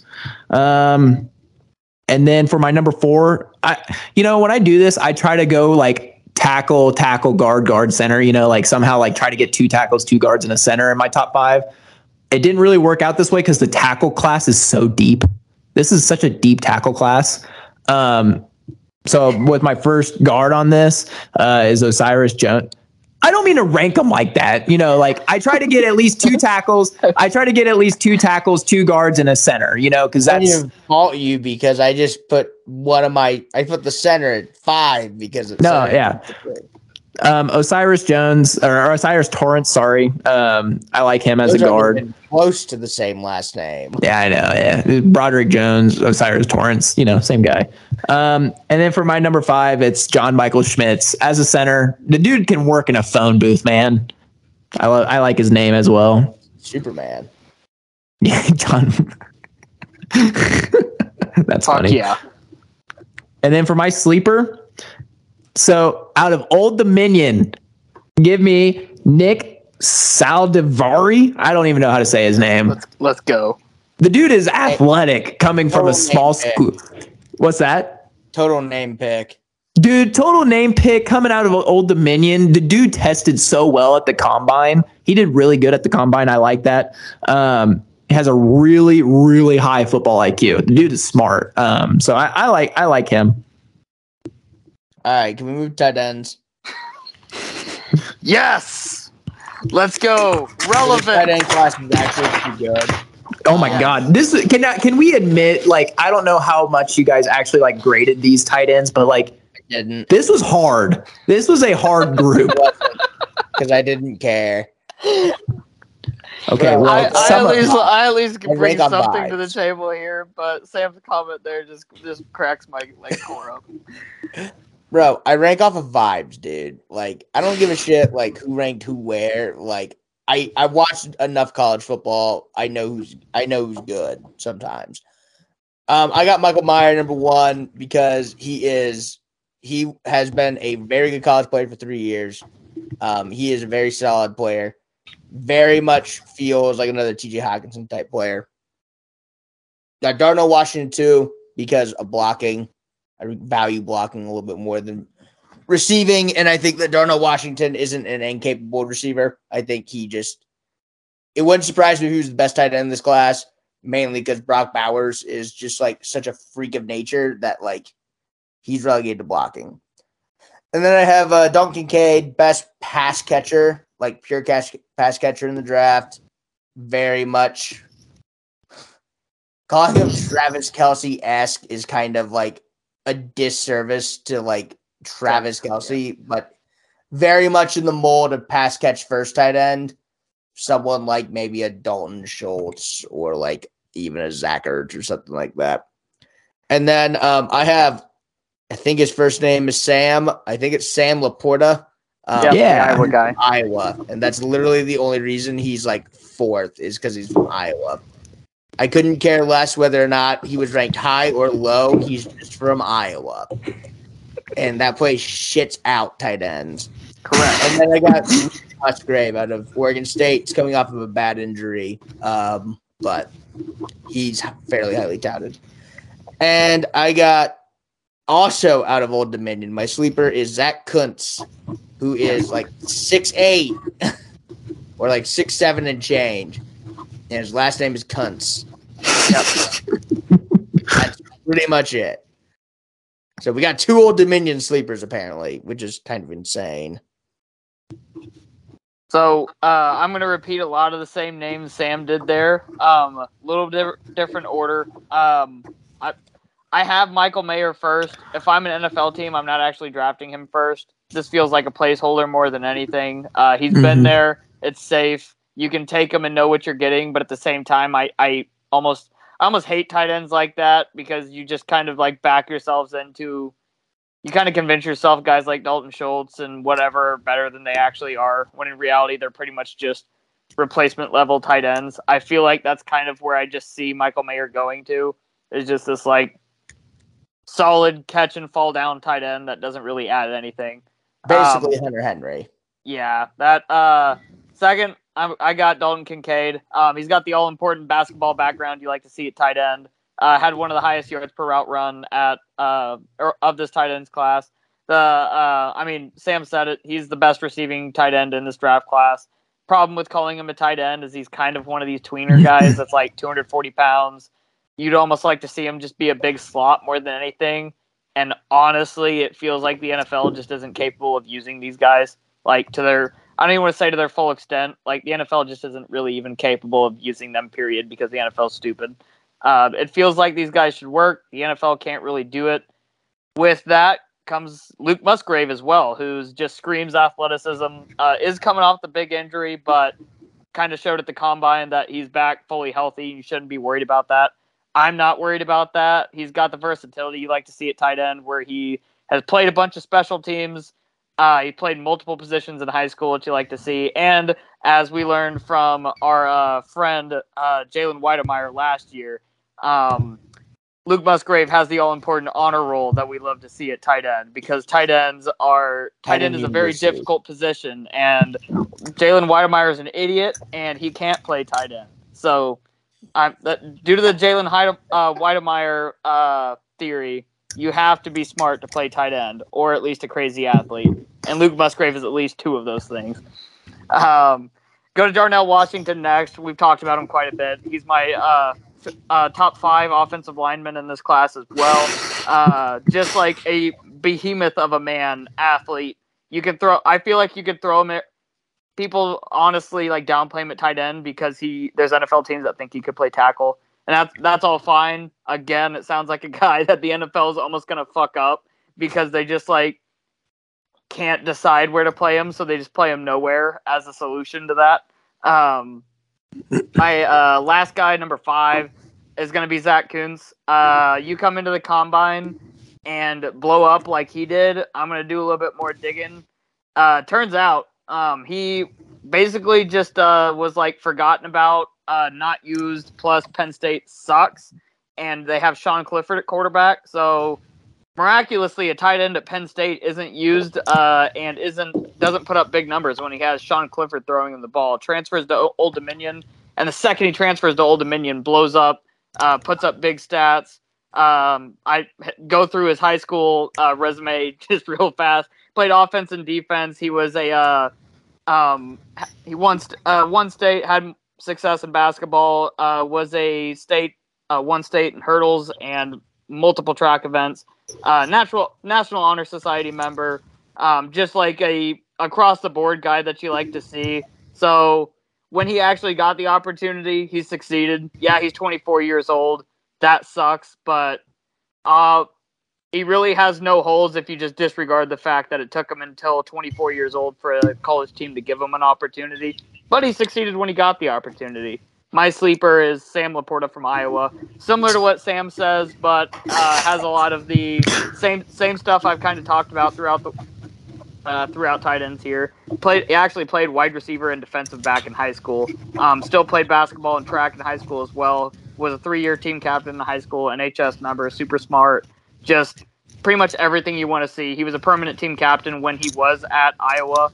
Uh, he had a hard work, uh, won multiple hard work character awards at Iowa. Just ticks every single box of what you want to see, aside from the stuff that you can, the athleticism, the production. So I just super safe. I think that you could build any passing, set up any passing attack, incorporating him as your tight end just fine. That is, it is so goddamn funny that my sleeper was your four and my or your five and my four was your sleeper. I mean, this tight end class is super fucking deep. I feel great about Sam LaPorta, and like having him at sleeper is just disingenuous. It really just means he's my sixth. Like, Well, I'm just saying this is the difference between doing research and not doing research. All right. No, yeah, this this, this tight end Nate. this tight end class is so deep. There's a lot of talent in this class. There's a lot of Yeah, hidden so deep. That and there and there's a lot of hidden talent too. Um, yes, and especially if like a team is missing like a certain trait, you know, it's just that you one can find it. you can find it in this class. So this is this is a very one of the better tight end classes in my opinion. Um, so let's get fun with my wild and crazy tight end class. I Um, you Michael Mayer is his sleeper. no. Um, so at number one, I appreciate the blocking more than people think. So Darnell Washington's my number one. Yeah, of course you do. I knew that was going to be the case. Can can you imagine the amount of the amount of times that fucking shrub is going to be wide open in the back of the end zone for the Chiefs after he started at left tackle? That's left exactly tackle what he is. He's a left tackle with just supreme talent to just be able to go out and catch a ball with his oven mitt with his oven mitts of a fucking hand. He could just bear claw the goddamn ball out of the air. So I, I think you know just any team. I, that's where I. That's why he's my number one. Literally any team could pick him up and just like get better, especially with him in the red zone. And when people say like he's a red zone threat, they don't mean by just catching. They mean by like the ability to run 12 personnel and just have your blocker out there just mauling a linebacker. So, yes. Yes. I don't want to be disrespectful, but no one who has said he's a red zone threat took into account his blocking ability. I'm just gonna. I I I agree with Sam. I- Yeah. I no, I agree agree. I with agree what- with that. I Now, agree with that too. I No, no, no. With what you said. Yes. No, I What agree with what you said. Absolutely correct. No one who ever said that he was a red zone threat ever meant anything by the fact that he was blocking. It's merely the No, fact that he's yeah. six seven. No, no, no. I'm just saying when you hear red zone threat, the term in general, you think of just catching ability. But with somebody like Darnell Washington, you think of pass blocking ability. So, or just run blocking, just absolutely. Oh, just, fair. I so, just- just wanted to No. let that out there. no, I'm glad you clarified for that. Thank you, Sam. Thank you for saving me from looking like a retard. All right. All right so, Oh, that was close. Oh, thank God. Close one there. We've all, we've had some moments here. We saved, we stopped ourselves on that one. I love how Beans is like, yeah, you- thanks for uh, stopping me as he like tells us pre-show like, oh, you're gonna hate these lists. They're fucking crazy, man. All right. So, my number two, I'm going to go from complete opposite here, just left field. Luke Musgrave is my number two tight end, just from an athleticism standpoint. Um, like what Gav- Gavin hit the nail on the head with these next two guys, in my opinion, with Luke Musgrave uh, and also Dalton Kincaid. Um, you know, the comparison of him being Travis Kelce, um, you know, that's just such an easy thing for, to throw him at because of the way he runs his routes is very similar. Um, so I, I like those two, uh, Luke Musgrave, then Dalton Kincaid. Um, um, at my number four is Michael Mayer. You know, and Gavin is actually correct on this one too. Like I was about ready to say the same thing, but Gavin beat me to it because he goes before me. Just just the ability to pick him up. You're not going to get worse, but it's not like you know the home run swing. Yes, Gavin. Well, I, I want to point out because there's multiple players on this list that we talked about and been like, oh, versatility. That's like really good because NFL teams can use them multiple ways. It's really hard to fuck up how you use uh, Michael Mayer because you know what he is. He's going to do it really well. I Yes. almost feel like adding the versatility, while it's a great thing and like it does add that to an NFL team, more often than not, that just fucks up how an NFL team uses them and like they end up just not playing because they like can't figure out how to use them, even though they can do Well, they- multiple things they well. Exactly. Well, like somebody like just a, Because we gonna watch Yes. it tight end the blocks. Yes, exactly. Yes. But somebody Matt- like a Luke Luke Musgrave, like they know his talent is catching ability. His talent is going out there and being able to run after the catch. So they're going to put him in that situation. We know that somebody's drafting Dalton Kincaid, trying to pay, play him as an extension of a left tackle, getting mad that he can't run block, and then never putting him out there again. And it's just that's the shit that happens in the NFL. It sucks, especially at tight end. But like, no, I. I, I want to point that out about Michael Mayer Yes. because it really does feel like you can just throw him in wherever because he's so safe. It's like a it- negative. He's not great at anything, but he's good at everything. Yep. You know, if that makes sense. Yep. So that that's why he's so high on everybody's list. His ability to just be a Swiss Army knife of a tight end. So, yes. I no, I uh the one thing that like kind of surprised me with him, especially with him being a Notre Dame tight end, because like I I love looking at just like the behind the scenes stuff with these guys. And it was like, a, it makes it like easier for me to like root for him and stuff when I see stuff about him personally. It makes them human beings. But B, Michael Mayer as a Notre Dame tight end had one of the most incomplete profiles like as a person I've ever seen. like at least at least Jalen Wydermyer was stupid.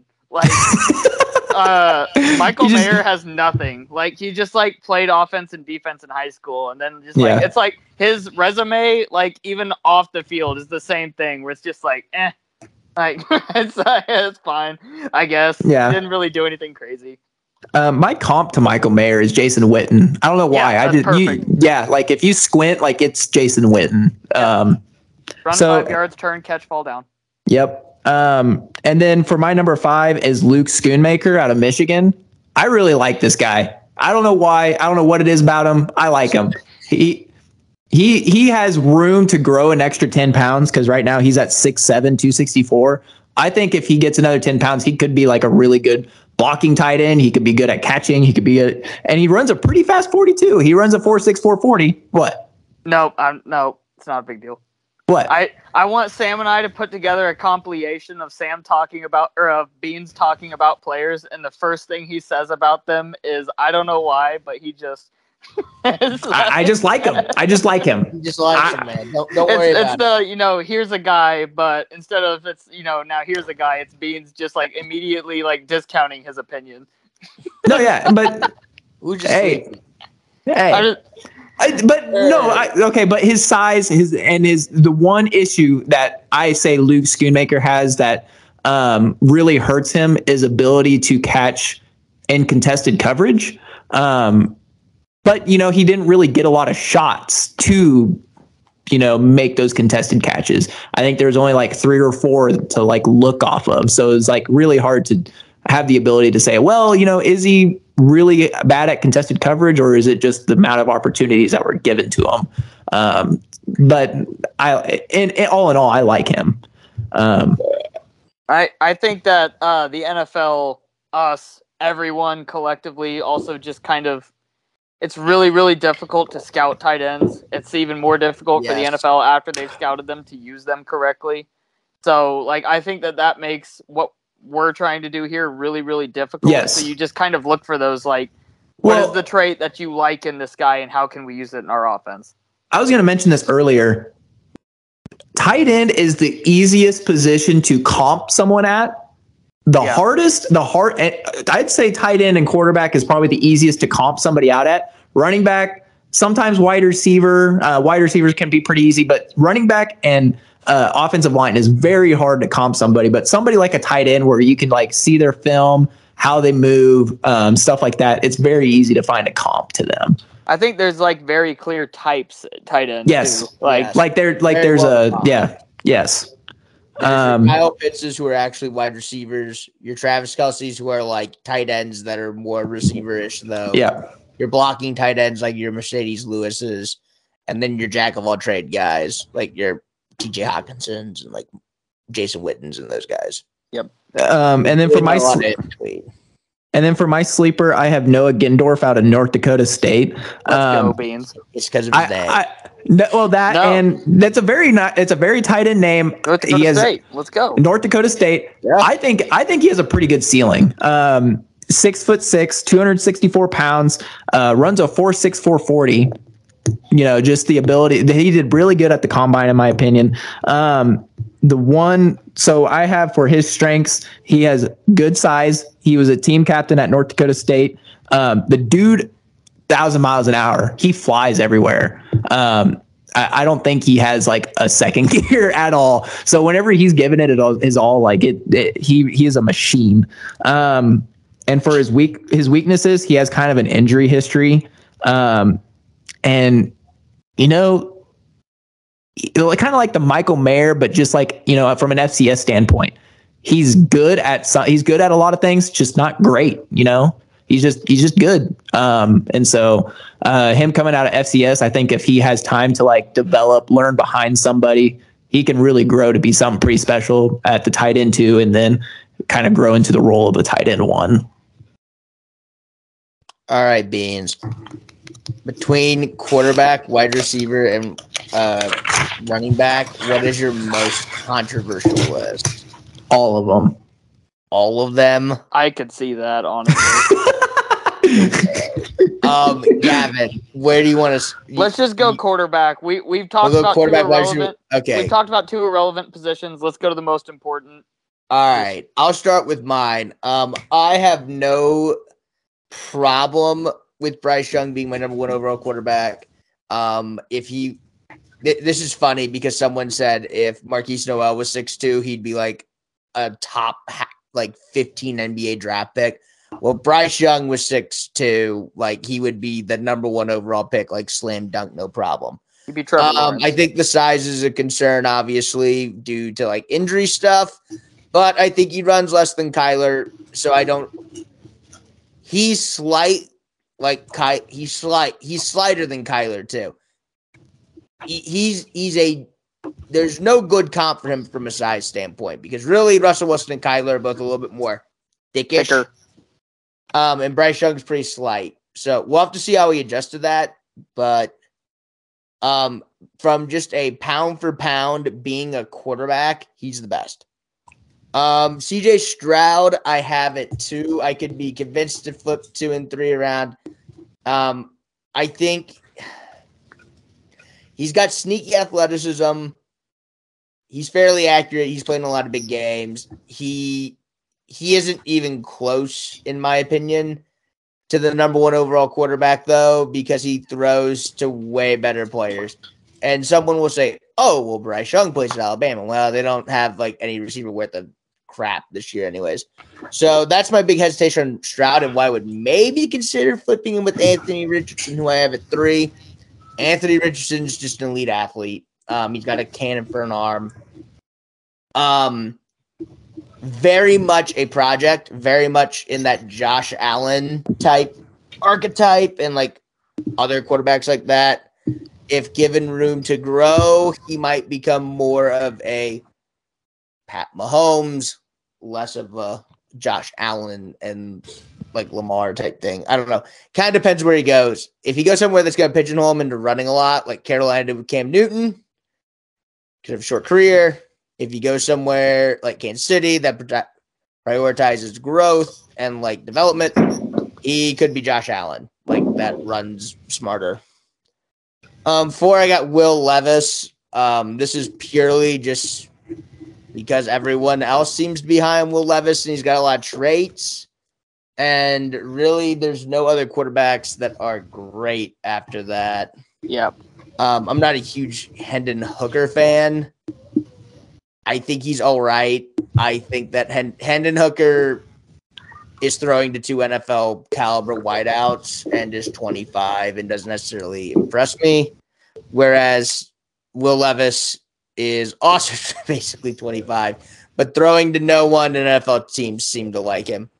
Um, and then five, this is like my super hot take, and you guys are gonna grill me for this, but I genuinely think that Stetson Bennett is the fifth best quarterback in this class. I, I think if you actually watch him play, he has a really good arm, and he just very much reminds me of. I'm trying to think of who it is. He just reminds me of uh like would I'm just gonna like this isn't an actual comp, but it's like Chad Henne in the sense where he's just going to manage the game. And I know he's had some off field stuff, like getting arrested like before the combine. And there's some decision making stuff, and like you know, that's kind of a problem. But uh, you know, I don't really think there's any starting quarterbacks after the top four that I would see. So you're looking for the best backup, and Stetson Bennett feels like a 15 year backup. yep. And then my sleeper, the only other dude that I think has a chance, if I'm just completely ignoring Hendon Hooker, of becoming a qu- quarterback, is I really like Jake Haener. I, I think Jake Haener is a very. I think he doesn't play with a lot at Fresno State, and I think that kind of submerges his talent. I do like Jake Haener.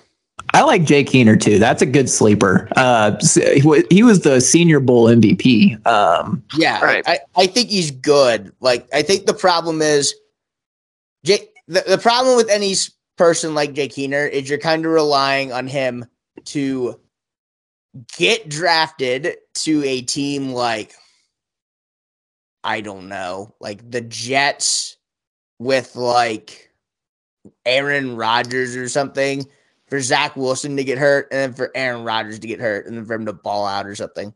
That might have been a little more convoluted than I wanted, but I'm drawing a bl- like ooh Denver. It's like Denver drafts Jake Keener. yeah, Russell Wilson stinks for four games, breaks his wrist. Jake Keener like leads them to the playoffs. They cut Yeah. Russ the next year, and he's the next Dak.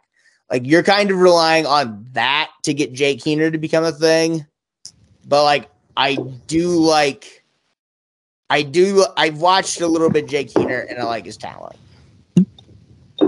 I like your list. Yeah, Yeah. you. no, I think uh, I'll kind of get into at the end of my list here why I absolutely see the thing with Stetson Bennett. I don't think that that's crazy. Um, It, it Uh, really. I- fr- never mind. Sorry. Go ahead. no, I, I'll I'll get into I, I'll get into my list here um, and talk about that at the end.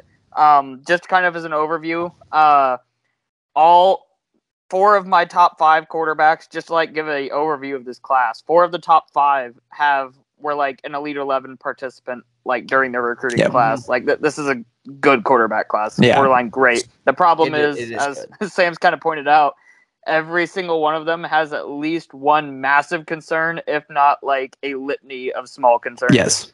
yeah, Um, there, there's no Andrew Luck in this draft. You know, I, Yeah. I I don't I don't mean to put the cart before the horse, but if we're doing it to this year's draft class, imagine next year's draft class. Well, the the problem I have with doing that, and I want to get out ahead of this. Uh, Sam Howell was having the same conversation that Drake Maye was, uh, like at this time the year before his senior year. So let's just before we just like you know, oh my God, look at this draft class next year. Yeah, Let's dude, like Matt- Matt Barkley stories happen all the time. Matt Barkley was the first overall pick in like the previous year's draft class, yeah. and then he didn't declare, and then he had a bad season. And he was like, a well, no. I'm just saying like we're having a tough time with these top four. Like you know, like they're they're all really good, and then we're trying to find these small traits to kind of weed out the thin thin the herd a little bit. Like I think next year's draft class will won't be four. It might be like up to six or seven. You know, like it's a higher Caleb number. Williams just like wins another Heisman. Yeah. Yeah. It'll Then be him and then a bunch of five. Yeah, then a bunch of like, then, then like clear like Yeah. five, two, two through six or whatever. So yeah, So- no, I see. it So sorry. So there's Oh, a yeah, clear I- top four. So who do you got in your top four? Um, so uh, my top one, Bryce Young. Don't even really need to add a whole lot there. We know everything there is. He's been the highest graded passer in the country the past two seasons, and hasn't had good weapons when he did it. Everybody talks about that uh, C.J. Stroud game against Georgia. Uh, go back and watch um, Bryce Young play against Georgia and a better Georgia defense, in my opinion, in that national championship game when John Metchie and Jameson Williams were hurt in the same receiver core, but with less like development and less talent out there and less time to prepare. Just the way he kept them in that game against Georgia was like was just incredible. And the fact that they were even like close was just mind-boggling. But yes, he's short, so whatever. He's uh he's if he fails in the NFL, it's not because of his height. That's what I got to say on that. Uh, I'm gonna say the second one, and I'm gonna duck um because I have Will Levis two. Um, I understand that he's gonna be 24 when he first starts. He is the only quarterback left on this list that has played in a pro style offense in college and played at an elite level. Yep. His his sophomore year at Kentucky was with a NFL like current NFL or I guess uh he was not with uh, offensive coordinator from the Rams last season. Sucked last season. Season before that, the offensive coordinator at the Rams was at Kentucky. He's actually back at Kentucky now. Um, had the same exact PFF grade as uh, Bryce Young that season with again not much talent. Fuck you, Wan'Dale. Uh, and this season he goes from a 90, 90.6 grade that year to a 70 grade this year. Just like falls off. But he did play at an elite level. And I have questions about CJ Stroud. I have questions about Anthony Richardson. But I've at least seen it one season from Will Levis in a in a system that can translate to the NFL. And I like that. Plus he's just got I've read on this podcast the litany of like personal attributes that the dude has. Ironically, I mentioned that there's four of five Elite Eleven participants in this class. He's actually not even one of them, too. Um, Oh. go- goes to Penn, Penn State is kind of a under recruited guy, and for whatever reason, they just stuck to Sean Clifford. Um, I've talked shit on Sean Clifford already on this podcast once. Um, he transfers away, immediately blows up at Kentucky. That's why he's so old because it took him a second to get out of uh, get out of there and find the right spot. I don't really hold that against him just because of how good that sophomore season was. But I see everything there with Will Levis. Now we get to the next two guys. It's CJ Stroud and Anthony Richardson in that order. CJ Stroud, again, one of the most accurate quarterbacks in the country. He's been a team captain at Ohio State. Has everything you could ever want. Some people have him at one, and I completely understand it. But Justin Fields is still like a shitty passer. Like as much people like want to look at Justin Fields' fantasy production and say he's a good quarterback now, we still haven't seen a quarterback come out of Ohio State and be a good passer. We're past the point of helmet scouting. Like that is just a system that cannot produce NFL style quarterbacks. And until that happens, I just I can't feel good putting him that high. Um, when we go to four, Anthony. Richardson.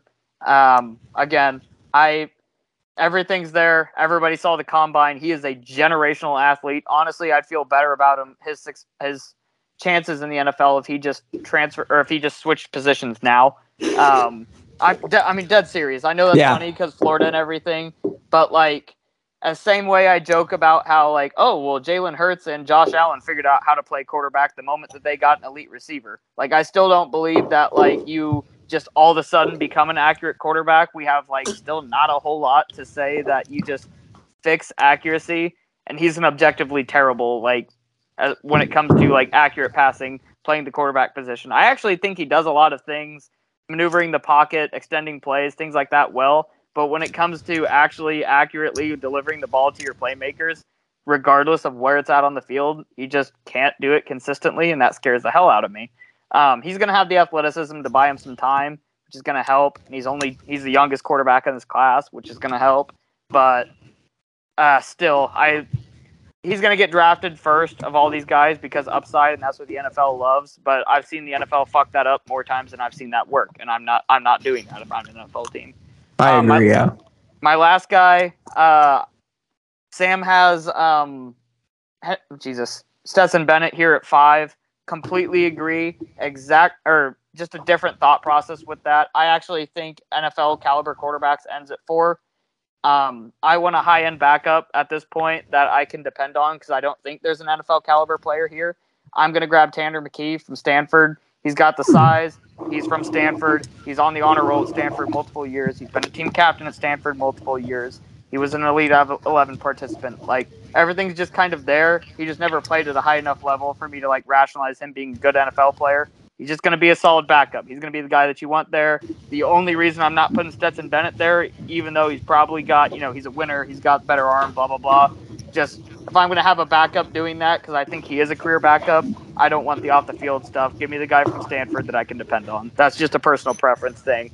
Um, and then uh, when it comes to sleepers, I'm taking Max Duggan from TCU because, like I said, there's no uh, there's no quarterbacks left in this class, and he's the one that I could rationalize cutting quickest. So he is. Uh, that's how I'm handling sleepers in this year's draft class at quarterback.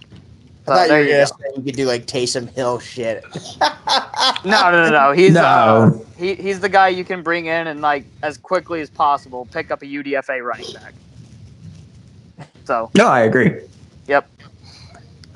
Let's hear it, Beans. The different All order with different rationalizations. No, I honestly like your guys' list is like spot on. So like number one, Bryce Young. The, when the only thing that I'm looking for outside of you know size is the way you know is you know structurally throwing the ball. You know, like then you're really searching for trying to find something wrong. Yes. yes. Can can we have the conversation about what's going to happen at number one now with Carolina trading up? Like, I mean, what, what I know what we do. We've all got Bryce Young here. It seems pretty consensus. Most rational people I listen to like easily talk about Bryce Young being the best player outside of one thing, one little thing. haha.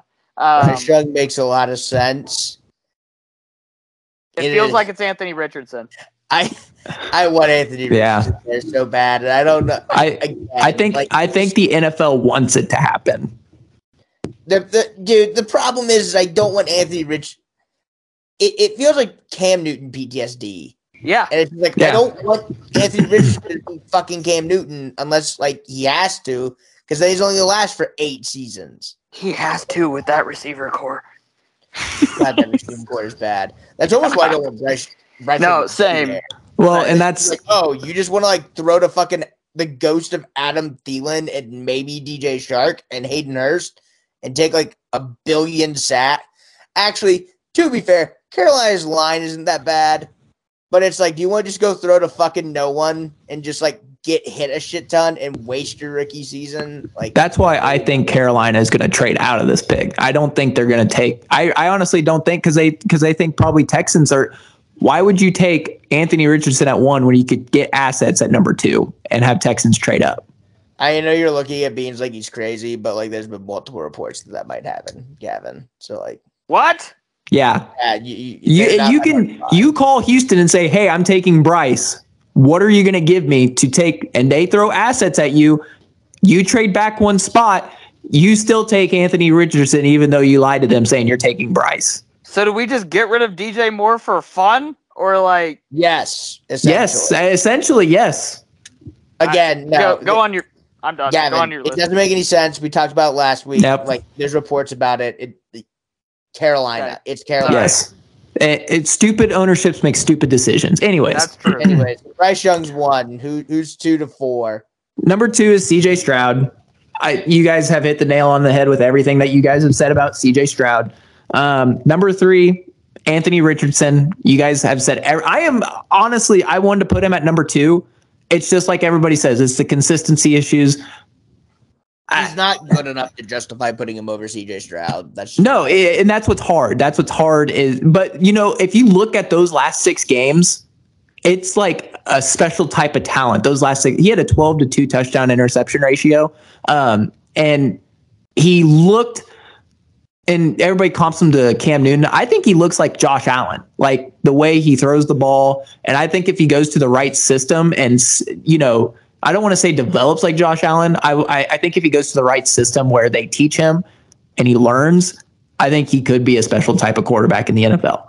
To me, but, this is very much like you remember the draft class with like Lamar Jackson and all them. Oh yeah, Lamar Jackson was like my quarterback, like five, I think at that point. I can't remember exactly the order, he was like four or five. But like I also did a ranking of like, oh, if these guys hit their ceilings, like they'd be this.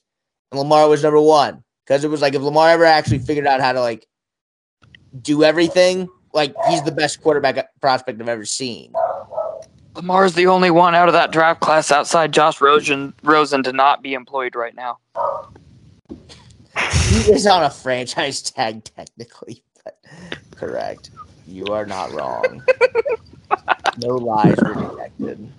Um, so, anyways, at number four, I have Will Levis. Um, a lot of people like to point out to Will Levis, like his senior year, like, oh, a lot of his a lot of his throws were behind uh, the line of scrimmage. It's just like, well, look at the wide receiver core he had to work with, um, of course. And then they're like, oh, well, look at his interception ratio, and I'm like, well, look at how many of them were tipped balls. So those things you have to kind of really look at. I, I, I think what was it like seven of them, uh, seven of those interceptions were considered tipped balls. So you can't really fully blame everything that's gone wrong with Will Levis this last season on Will Levis.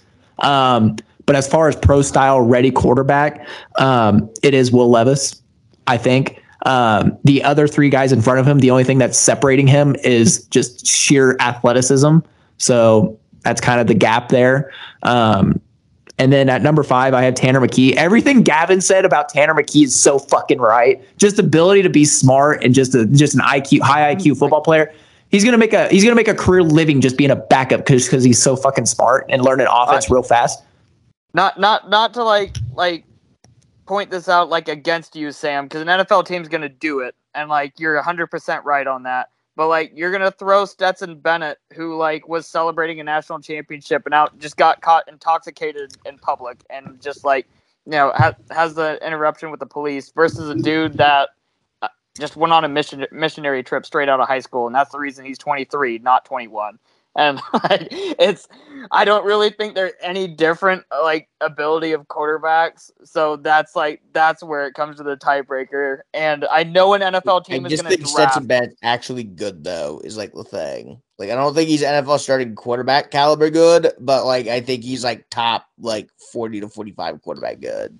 I guess that's still just backup in my mind, so it doesn't. Well, it is just a backup, but it could be a starter. Like it, it. Like here's the thing: Tanner McKee's fine, all fine and good. Like he could very much, he could very well do like what Davis Mills has been doing, and like get drafted to some hellhole of an organization and have to start for two years.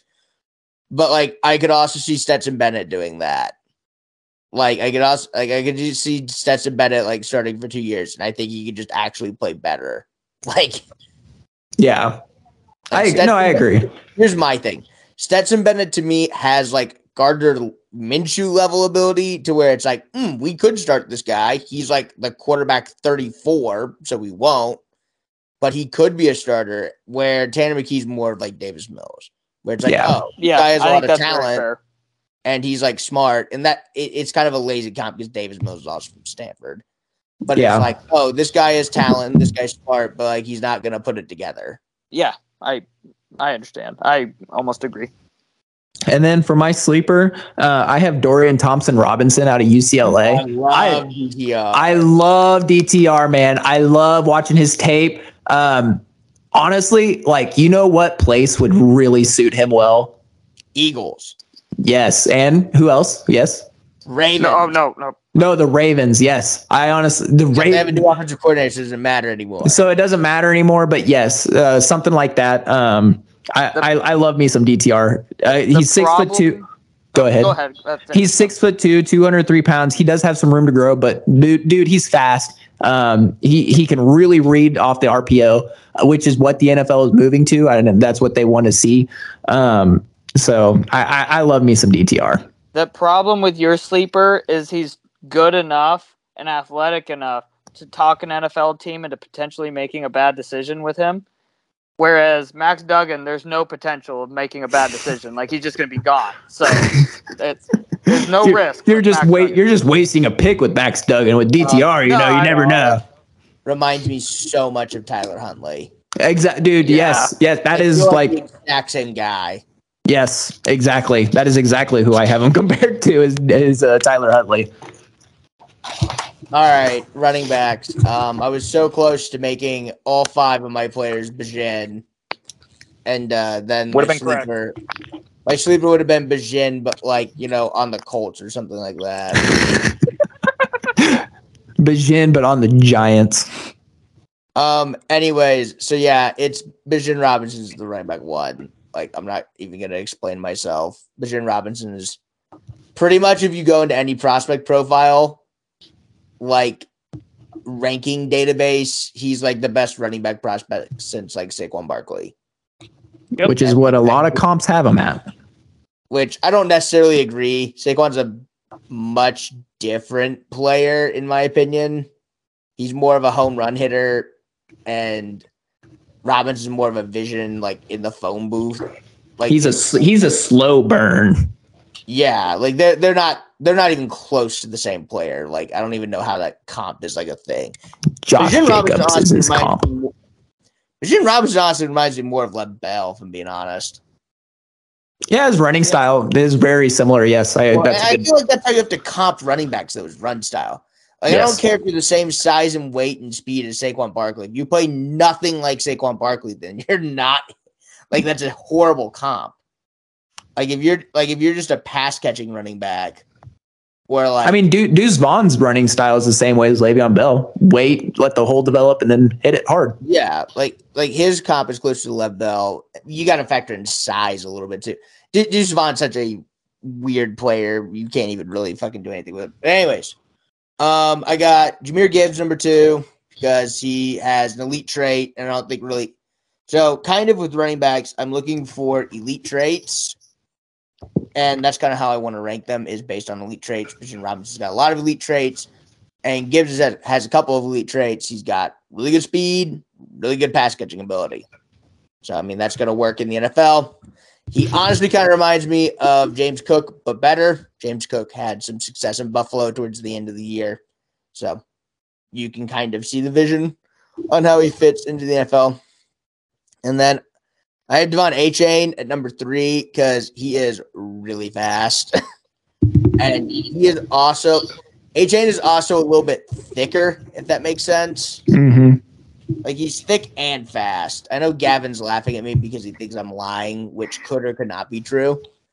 But I actually do have him at three because I think he has an elite trait.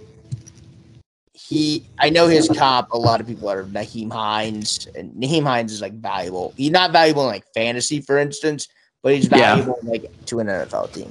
Yes. Um, and then I got Sean Tucker at four because he pretty I don't know, he's fast and whatever. And I got like Charbonnet at five. I'm not a huge fan of Zach Charbonnet, to be completely honest. Like he kind of does a lot. He's not super fast. He's big, but like I don't really see him as powerful he got replaced by Hassan Haskins, who was a six round draft pick. And like he can catch the ball, but it's like he's okay. He, he, he feels like if he, he feels like fat Jerick McKinnon is pretty much what I'm getting at. like he feels like he feels like a third down back that's just big. Like I don't I don't get it. I, I'm not I don't really get it if that makes sense. Um, and then my sleeper pick is based off of, of exactly one week zero game, and it's Evan Hull from Northwestern. And I really just like his motor and like how he runs. And he's a pretty good athlete as well.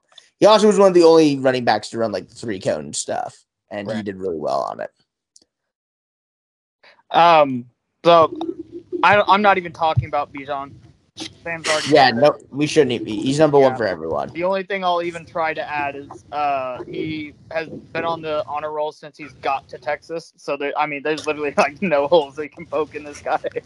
um, He opens the door for his girlfriend for in the car, so that he's the nicest guy in the world. Um, It, it, like literally, the only knock on him is he doesn't run like a four three. Like that's Yeah. it. some uh a um guy that I am gonna poke holes in because it just feels really hard to get behind him is Jahmyr Gibbs. And I when I say get behind him, I mean get behind him in terms of like where I think a lot of the NFL views him, where a lot of fantasy Twitter views him. It's Jahmyr Gibbs. I I know the size thing, and that's just like a cop out. He feels like it's it's not the size and his ability that is the issue. It is a NFL team's ability to use him correctly. That is the issue. Everyone just assumes he'll be Kamara, but he might just end up being the new D'Andre Swift. Well, um, I'm like, I actually think uh, him actually running the 40 at the combine was one of the dumbest things I've ever seen because um, what is he, reminds me of Travis Etienne a lot, and like, but like the great value version of Travis Etienne because Travis Etienne came to the combine, weighed in, and didn't run. He weighs in at 205, and everybody goes, "Oh, now he's big, so like we're good to go." Travis Etienne was a guy that was like sub sub 200 in college as well. Uh, Jahmyr Gibbs actually like put on a little bit of weight to weigh on weigh in at 199, but he also still ran the 436. So like he still ran super fucking fast. Was like clearly not putting on bad weight. Um, him coming in and just putting on weight would have helped him. When you think about it, Travis Etienne's still a guy that's getting like 20 carries a game when he's like healthy and like getting 20 opportunities. Like the Jags don't give a fuck that he's you know small because he's still small. He might be less than 200 pounds right now, but some NFL team that drafts Jahmyr Gibbs is going to look at him and just be like, "All right, we just can't give you everything." I I like the James Cook. He's actually bigger than James Cook. He, I agree, James Cook plus, and there's there's value there. He actually feels like the running back that should be played out at wide receiver. NFL teams will never do that correctly, um, and that just it sucks because you know Jameer Gibbs is going to be perpetually underutilized. But with that said, I still got him at two. He's still the second best running back in this class. Like Sam said, still adds that elite trait and is produced at an elite level at one of the best uh, schools in the country. Like there's just not a whole lot there. I will never forget. I promise this isn't the reason I have him at two, but just like that moment, watching in the Sugar Bowl, him come in motion across with our 240 pound linebacker that is escaping my name and thinking in my brain watching him come in man coverage across the formation and thinking oh no we are in trouble because Jahmyr Gibbs in motion was faster than the linebacker chasing him and they just simply hiked the ball threw it on a drag and he just outruns the 240 pound linebacker because he's fucking fast and it's that type of shit that he, he can he will add to an offense in the NFL but not on a like consistent basis, which sucks. Um, as you can probably tell by the way Sam kind of approached these next guys, they're kind of all the same, and they're kind of all the same for possibly a while. Um, some NFL teams are going to buy into these guys, some aren't, and that's going to help kind of divide it up a little bit. I have Sean Tucker next, actually, as well. Um, he just kind of checks every box. I know there's a lot of like film people that like hate him, but like until They hate him because he's five nine. They hate him because he's five nine. but he's still big, so that's the problem. Yeah. That like I don't give a shit that he's five nine. He's got the size, so it doesn't matter. Uh, I I don't know. He until I see him not check a box, it feels disingenuous to not put him here.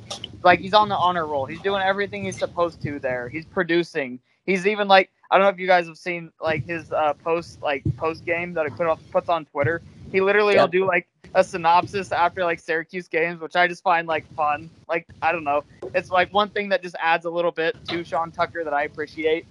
Um, He is a character. yeah, Zach Charbonnet is next. The problem with Zach Charbonnet that I have has nothing to do with Zach Charbonnet himself.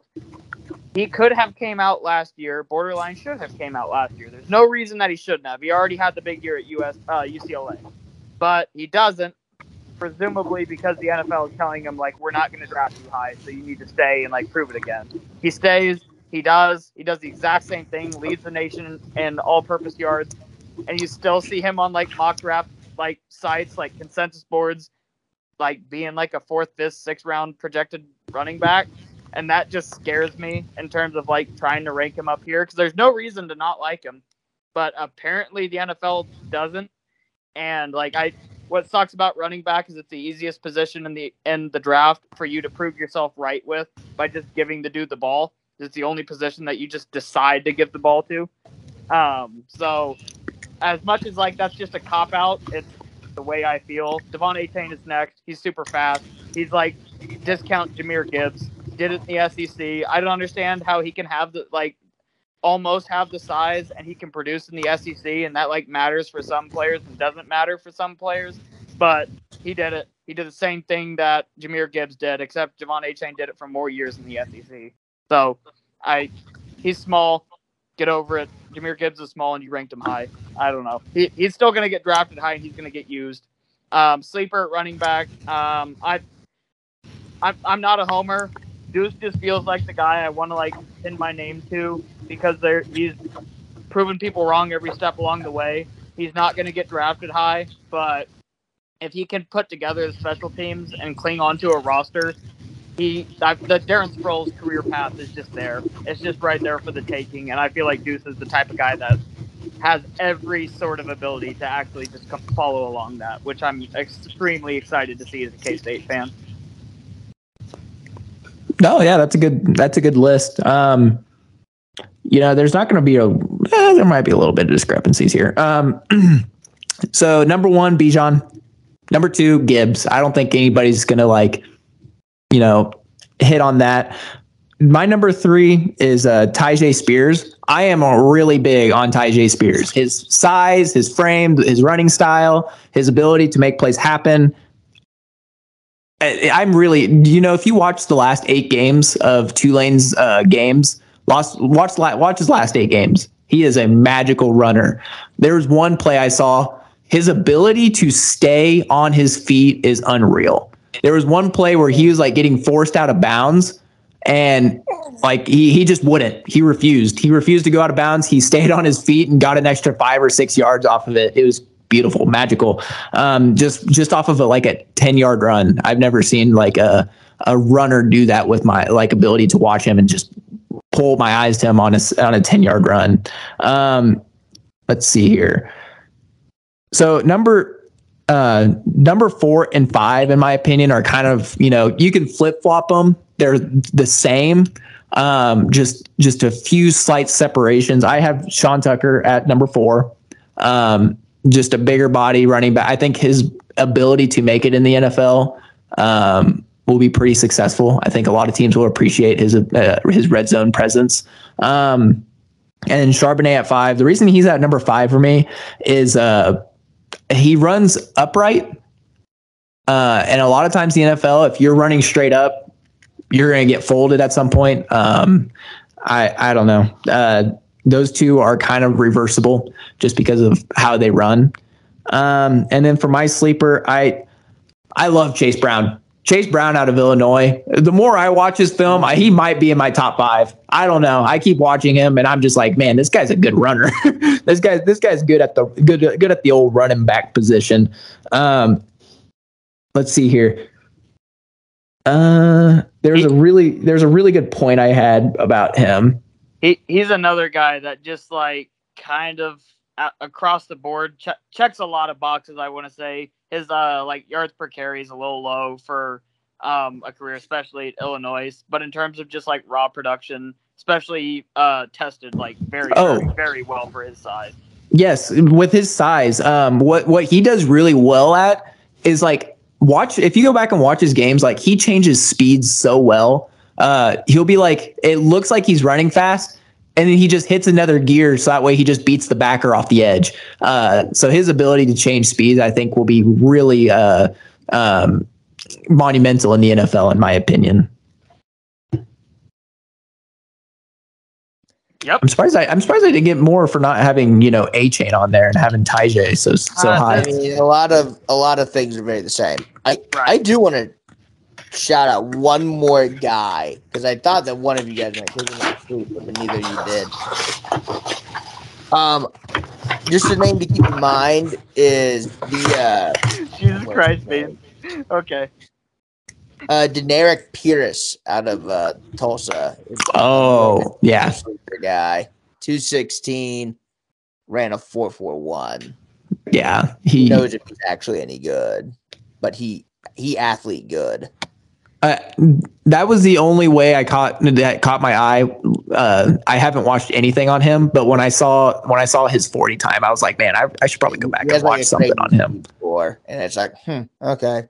Yeah, There, there's one guy in this draft class that he's like, he's he's the film like the film grinders, just like dude, the people that just like I love this guy, I see it consistently, and I keep waiting to like be wowed at literally anything else other than people on like that are not scouts telling me that he looks really good on this YouTube highlight reel they watched.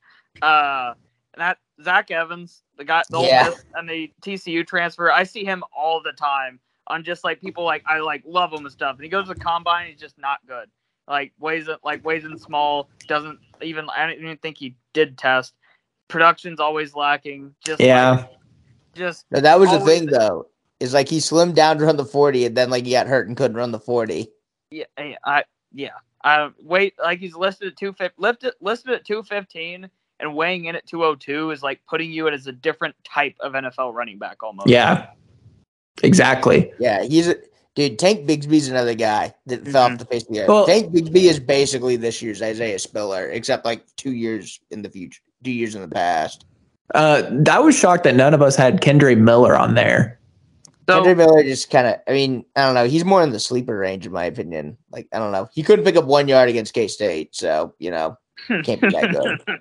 Can you No, blame I- him or the O line on that? I watched that and I'm like, more I watched that play, I'm like, man, I think that was O yeah, line's fault. Eli Huggins ate all those blocks. I understand that. Kendrick Miller still needs to get the, the ball in the end zone. I think Kendre Miller is like a perfectly fine running back in a class full of perfectly fine running backs. Mhm. But my problem with him is the just the injury, and like he's just going to fall because of that, and he's just probably not going to get an opportunity because of that. Like, is Man, you give you give a guy a ball, you got you give a guy the ball 30 times a game, at some point it's gonna wear on him. well, like he's he's no going to one's recover giving from the Miller the ball injury in his 30 times first a year. game, by the way. No, I'm saying TCU kind of workloaded him, which kind of led to an Oh. injury, which kind of It's led to weird. an They had a good backup running back too. yeah. They He did play quarterback could have, like, split the- So Not to mention their quarterback could, you know, also run the ball. all right, let's go to the fun. Let's go to the fun Fin- position. Final part, wide receivers. Uh, number one is JSN. He's the only dude who's had elite production, like elite, elite production with other NFL wide receivers on his team when he was able to outproduce Garrett Wilson, outproduce Chris Olave. Like, has off the chart athleticism in terms of like 10, uh, 20 yard shuttle. Yeah, it, off the off the chart agility. Um, some might say he's just a slot receiver. Well, he can be an elite slot receiver, like Cooper Kupp is like an elite slot receiver. So whatever. Um, and then these two are pretty much the same. They're they're whichever cup of tea you want. I just have them tied for second, honestly, because it Good really call. just depends what you want. If you want the small but good route runner, um, you want Jordan Addison. If you want the raw athlete that's as like ideal size, you want Quentin Johnston. So like it's kind of whichever cup of tea you want. Um, if you want upside, it's Quentin Johnston. If you want probably guaranteed production, it's probably Addison. Uh, they're just tied for second for me because they're they're both like equally flawed, if that makes sense. They're both good, but they both have major issues. Like Jordan Addison is pretty small and not an elite athlete, and Quentin Johnston is smaller than we thought, and pretty raw, but a good athlete in theory, at least on tape. So again, it's kind of just your cup of tea, whichever one.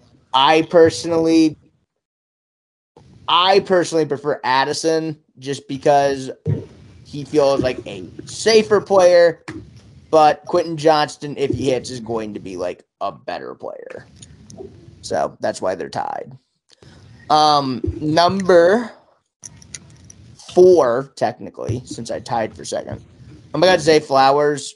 Um, he's rising up a lot of draft boards recently. Um, I don't know. People just like him. Um, I see him in the I first like round a lot.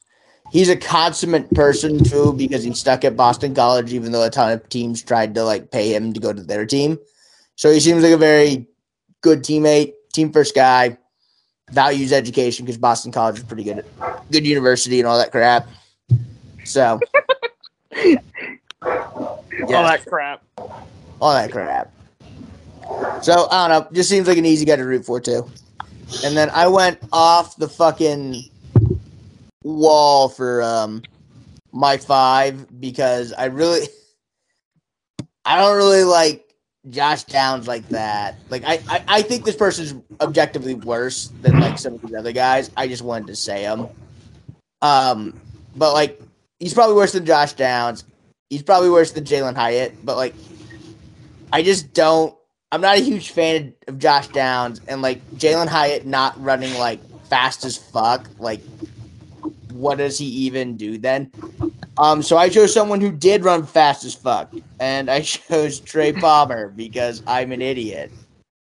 So there you go. Damn! Out of left field. Watch Yeah, out! Watch right. out! Watch out! There's fucking Trey Palmer for you, I I guess. There is a Trey Palmer alert. Oh And my god, this is like the biggest beans moment of like the night, Dude. and it's not even from beans. Dude. Sure, fine, whatever. I don't I even like? Um, and then my sleeper, who actually might just be better than my fifth best receiver, is uh Iosivas from Princeton. He's just really tall and really fast and apparently smart. Um, if I had to choose an actual fifth best receiver that isn't like Palmer, It's, it's it- hard in this class. I'm not. It Loki might be like Cedric Tillman. Like that's not even a joke.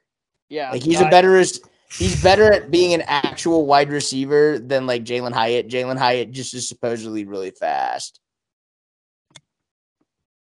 But Sam, you had Kayshon Boutte on your devy teams for three years. How could you not list him as Dude, a? someone traded you know for a fact.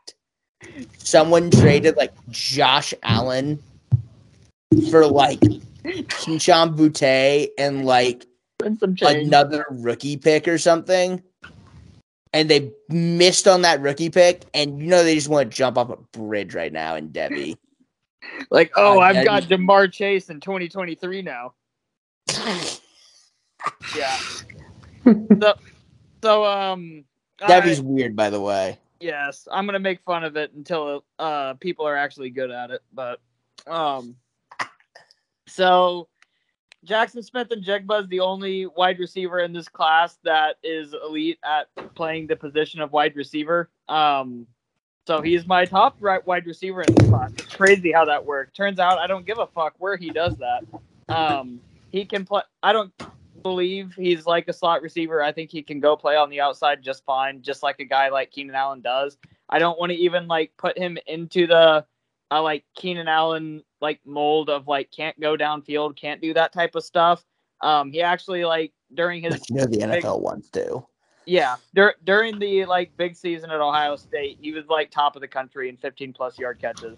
So like I as much as he might not have the speed to get open downfield, um, if you're a good route runner, you getting open uh 25 yards downfield versus at the line of scrimmage, like you're getting open, they'll get you the ball. That's uh that's get, getting open is the thing that matters there, and he does it better than anybody else in this draft class. Um, I really don't even need to like dive too much more into that.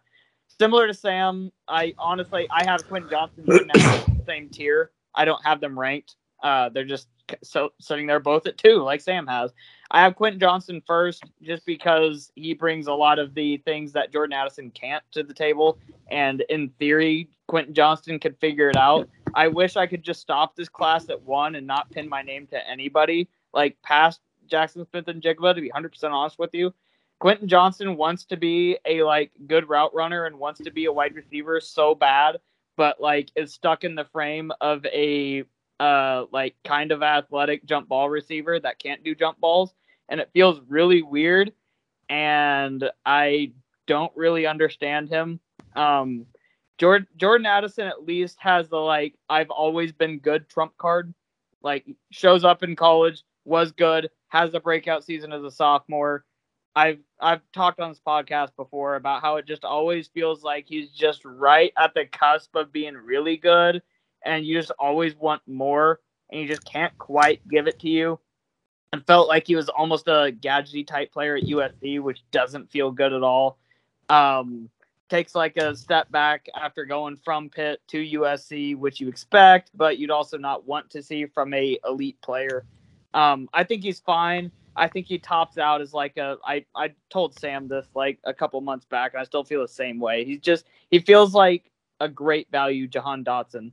And that just kind of feels like gross for this draft class, considering Jahan Dotson was like the seventh or eighth wide receiver last year. I I, I guess I should point that out. Other than Jackson Smith-Njigba, I'm take I'm probably taking everybody down below the like I'll, I'll probably take Skyy Moore, Treylon Burks, and Jahan Dotson over Quentin Johnston and Jordan Addison, and like everyone beyond that. Like it's I, like one, and then like gap, and then like run, and then like run on receivers, and then yeah, like yeah, the, yeah. The, a lot of them are very similar. And come draft time, I'm almost there already. If if if Zay Flowers would have transferred out of Boston College and like ever played with like a non-insurance salesman quarterback probably would be ranked ahead of Jordan Addison. Hey, respect Pete Jurkovec. Uh, he'd be ranked ahead of Quentin Johnston, Jordan Addison. Just never seen it is the issue. But like Sam said, he sticks it out. He's a team captain there. He meant everything to Boston College. He was Boston College football for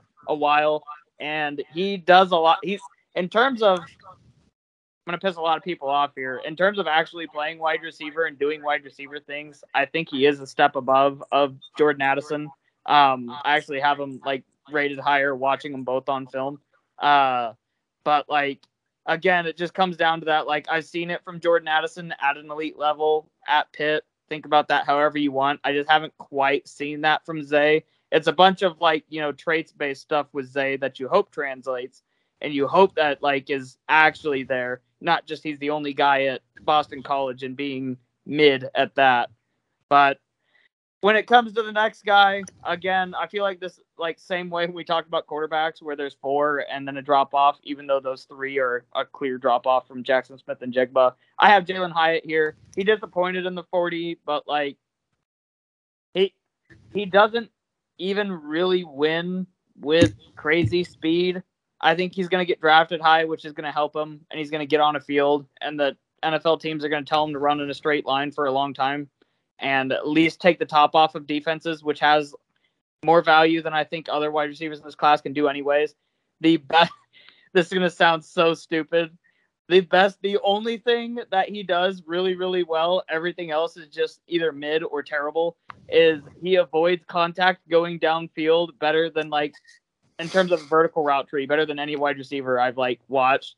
He's just I'm going to get downfield as fast as possible with like as little uh as little opposition as possible. And it works. NFL college corners are terrible. They just kind of like expect him to like run into him or expect to press him and he just will go 5 yards out of the way and never lose like any speed and then oh shit, he's stacked on top of me and he's gone and that worked really well for a bunch of plays at Tennessee. I don't really think it'll translate, and if it does, it's a couple big plays, and that's kind of it. He looks like a fucking freight train when he's turning 90 degrees or or more on the football field. Um, so yeah, that just kind of I, obviously you can sense the um the happiness that I'm having like uh ranking these guys. Uh, Jalin Hyatt on top of it has like no special teams experience. He never has done a sport other than football. Um, He has no academic success on his resume. I have in his profile just a complete and utter overall lack of versatility as a trait for him. So um, he's gonna run straight, and he's he can't even stop running straight. Well, he sucks Nope. at running curls. Like it's just he's gonna run straight. He's gonna do that a couple times. Feels like Darius Slayton, but like minus like three or whatever. Like he's not. He's like insurance salesman Dar- Darius Slayton. There you go. I like Darius Slayton too. That's Darius crazy. Slayton Like, can Darius Slayton got like Darius Slayton got like third round draft capital too, and Jalin Yeah. Hyatt might get like first because teams are Right. stupid. Yeah. No. Um, I so beans. I am contractually obligated to give a sleeper. Fine. Um. All right. It's uh Dalton Kincaid probably. If I'm being honest with you. Um. I gotta give one. God damn it. I don't want to give one. Um. Let me go to. Uh. Shit. Looking down. It's got to be. I want to go to the Iosivas guy, but he's already been called. Um, he does at least the Princeton dude. He does at least have like an incredible. He play, ran track at Princeton. Yeah. at it. Uh, decathlete, super fast in sixty meters. Played played basketball and track in high school. Is great there. NHS member, team captain, just all around athlete. Just unfortunately has no fucking idea what he's doing playing wide receiver.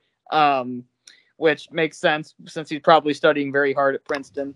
Uh, I will. Ced- Cedric Til- Tillman was a great call out too, Sam. I actually really like that one. I'll probably go Jayden Reed from Michigan State. He's a guy that is like I've heard about before in the past. I think he's just very okay, but he at least has that. I could see him just kind of developing into some like Tyler Boyd minus, you know, some like B minus Tyler Boyd type guy that can play. You'd be fine as like your three if you had to. He's a very good slow burn. Yeah, it's it's shitty. He's one of the best returners in this draft class too, so you can at least add that. Like Yeah. uh, that, but I got I got nothing for you in this wide receiver class. It's just shit. Like, be honest with you, you can quote graphic that. What do you got, Beans? All right, so we're gonna fly through this one because it's uh, not gonna get spicy until number four. Um, Let's J- go. so JSN, Quentin Johnston, Jordan Addison. What? Same reasons.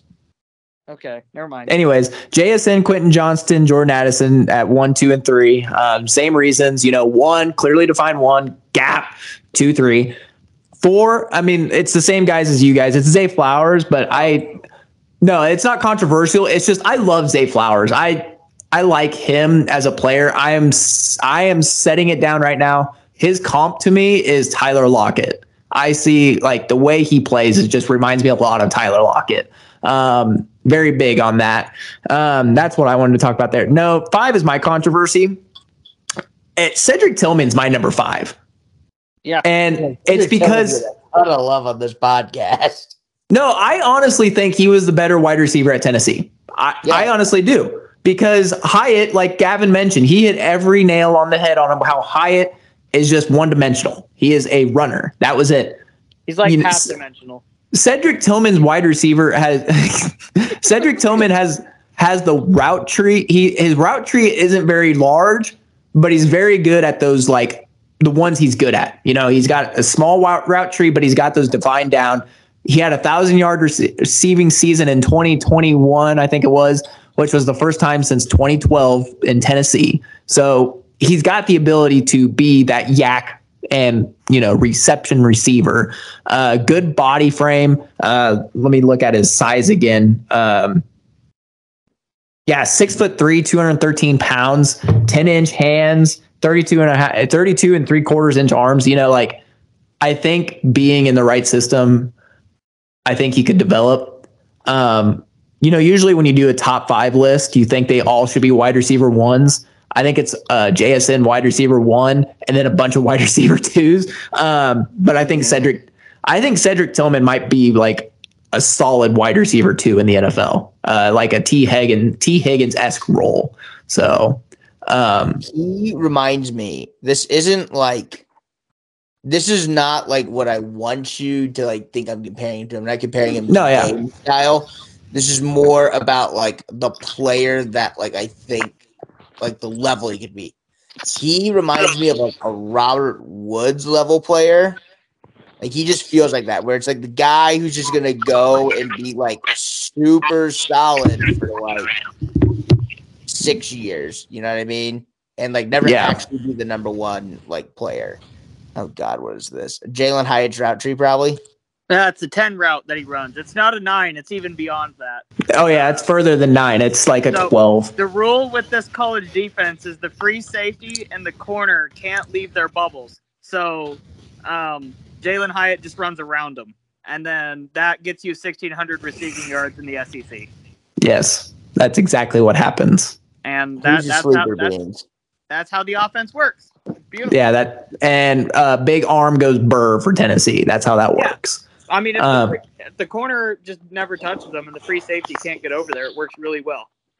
And so I that's why I don't have Hyatt at my five is because I think Tillman's more uh, um, di- di- versatile. Is that uh, vers- more versatile, more ver- versatile? Moder- Medicinal. Modernal. Yeah, Moder- Moderna. Anyways, um, my sleeper. You guys know who it is. I've been pounding on this tree for a long fucking time. It's Charlie Jones out of Purdue. I love me some Charlie Jones. God, he is such his route running ability is so crisp. So crisp. I love his um the only knock that I truly have for Charlie Jones, um, I have a couple. He's white. No. is Correct. is his ability to whenever somebody's pressed on him, which is going to be really hard to transverse into the NFL, is when somebody's pressed up on him um, to shake it off. But I think with time he could grow into like a Hunter Renfrow, which is such an easy comp. You know, uh, Hunter Renfrow, he's white. Um, I think he could grow into that Hunter Renfrow role. Um, so So, I I want to um issue an apology on this podcast because I did make fun of Beans for Charlie Jones, and while Charlie Jones is still not a good football player, um, it is not to the level of making fun of Beans to the level that I did, and I at least want to apologize for that because there was nothing that blew my mind and boggled myself more than the level of athlete that Charlie Jones was. It makes no sense. Because Charlie Jones is one of the best receivers in this draft class just getting leverage on his defender every rep.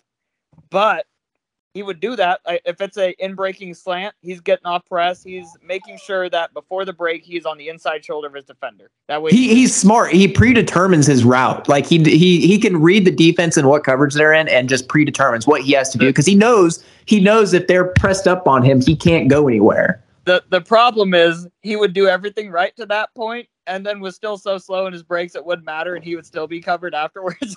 Yeah. Like well you know i mean you did everything right to that point. So that's where the athleticism like really confused me because it's like you have leverage you have everything. Why do you not have the athleticism and the quickness to just pull away from this defender? I honestly can't tell you unless that athlete because if you wa- i remember I actually watched that combine during or that 40 during the combine. I just happened to be watching at that time. And he saw the uh I actually have it here. He saw the 443 and was legitimately like pissed.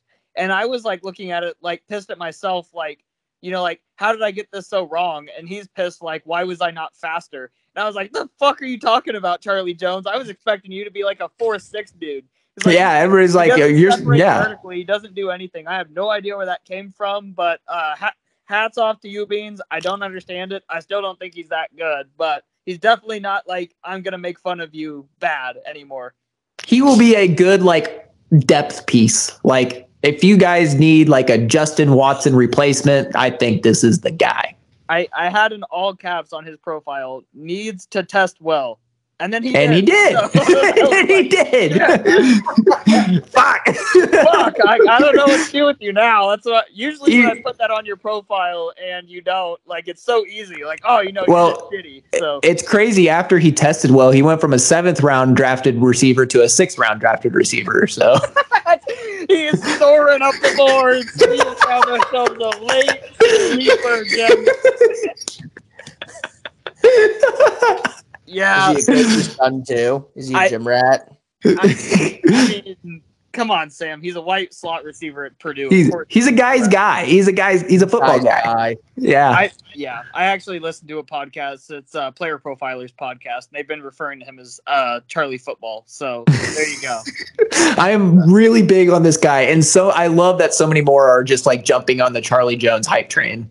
Yeah. like he's just gonna become a meme in the Oh, fantasy community oh, at this point. By the way, if you guys want to watch a clinic, like um, you don't want to like pay for watching film or anything, and you want to just like figure out things, watch Marvin Mims run a clinic on how to not find uh, hole in zone coverage. It is incredible. It is like um, you know, every single person has attraction because of gravity, except Marvin Mims apparently is so fucking small that it's just like every other person on the field is the sun, and he just can't fucking escape the gravity of the defenders. He just sucked in instead of like breaking into open space or doing anything that would be helpful in zone coverage. He's just like, I need to identify a defender and go sit on their hip. That is what is going to help my quarterback the most here. It is awesome watching him. I was kind of dumbfounded. It was so like terrible. That All right, yeah, gentlemen. very excited. Do we have any last thoughts on these top fives? I thought we were not far apart. I thought we were all like, We're very chalky. None of us had any like real opinions. Yeah, Yeah. I, I felt like last year it was much, much easier for me to make strong opinions on my top five. I don't feel like that this year at any Yeah. position. Honestly, that, that we talked that's about. because this is such a a defensive heavy draft and an offensive heavy draft, like offensive line, offensive line, and it's deep. Yes, The I problem is, is a lot of it's not as it's exciting. A lot of mid and it's a a lot of the players are mid and there's a lot of mid players. yeah, yeah, like it's there's like eight dude like for the wide receiver like I feel pretty good about the top three wide receivers even to the even to four.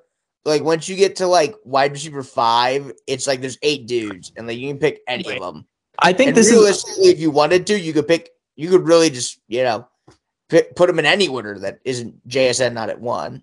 yeah. I think this is going to be the year of like hidden talent. Like you're going to find like somebody in the seventh that like, you know, easy to say Pacheco, but like there's going to be like, I, I feel like there's going to be a lot more Pachecos out there this year if they get that chance the same way he did. Just because of the COVID stuff, man. There's Right. just way more Yeah. players in this draft than normal. It's just so deep. Yep. And I there's nothing that frustrates me more and like I'm glad I do it in a way because it kind of like flags that you're doing something right. But I hate like when nobody's looked at the draft stuff and like the fantasy football season ends. I go like look at I like watch Zay Flowers and like, oh holy shit, I really like this guy. Like look around, like, oh nobody's really talking mm-hmm. about him, but it's January, so of course nobody's talking about him. And then Yeah. like I'm like, oh, I, I'm gonna like be able to grab this guy like super late, and then we have him as our consensus four, and it doesn't matter today. Yeah, So, he'll be a late. He'll be a late first round rookie draft pick. yeah. Well, he'll be a late not first mid. round NFL draft pick as well. Yeah, probably. But Beans had him ranked at four or at as fourth wide receiver, so I know he won't take him at six because that would be the right thing to do after the top three receivers are off the board. Beans is absolutely going Charlie Jones at six because that's how we ranked them today. That's why Beans traded for the three twelve, so that way he could just take Charlie Jones at the end of the draft. Yep. Charlie Jones is Mr. Irrelevant, just like reeks correctness. Uh, God, I yes. yeah, I All right, gentlemen. This podcast has gone on long enough. Way too don't long. holy I don't think shit! anyone. I don't think Yeah. anyone can handle any more of us. I think that should attest to how much fun we've been having. I think it attests to the fact that I said we should have done top threes instead of top fives. I think that proves And them to be fair, we talked way too long about college basketball. Yeah, I would disagree. I think the college basketball was the more interesting story, but to each their own. That's why it's a great show, and hopefully you enjoy it. It's not quite three hours, but it's damn close. And that was our final word from Sydney. We went on too long. Sydney is tired and wants to go to the dog park. I hope I didn't make her want to go to the dog park now. Sydney, you want to go to you want to go to the dog park? you want to go for a walk? Oh yeah, you would go for a walk. Oh, ride in the car? Oh, You want to go for a ride in the car, Sydney? Oh, oh shit! Oh. Oh shit! now that we thoroughly ruined Gavin's night, we'd like to thank our sponsor of this video. No one, because we don't have sponsors. Please follow us at underscore underscore F3S. That's underscore underscore F3S on Twitter and consider going into our profile link and collecting some merch. You can get merch for our shrub jersey or even some salmon on stuff coming soon. If anything, please like and subscribe to this podcast or share it or do nothing. We're not in control of you. We're just trying to make it in this world. If you would like to join the show, please contact us on Twitter or any of us if you know us personally. We need guests for content because we're not that interesting.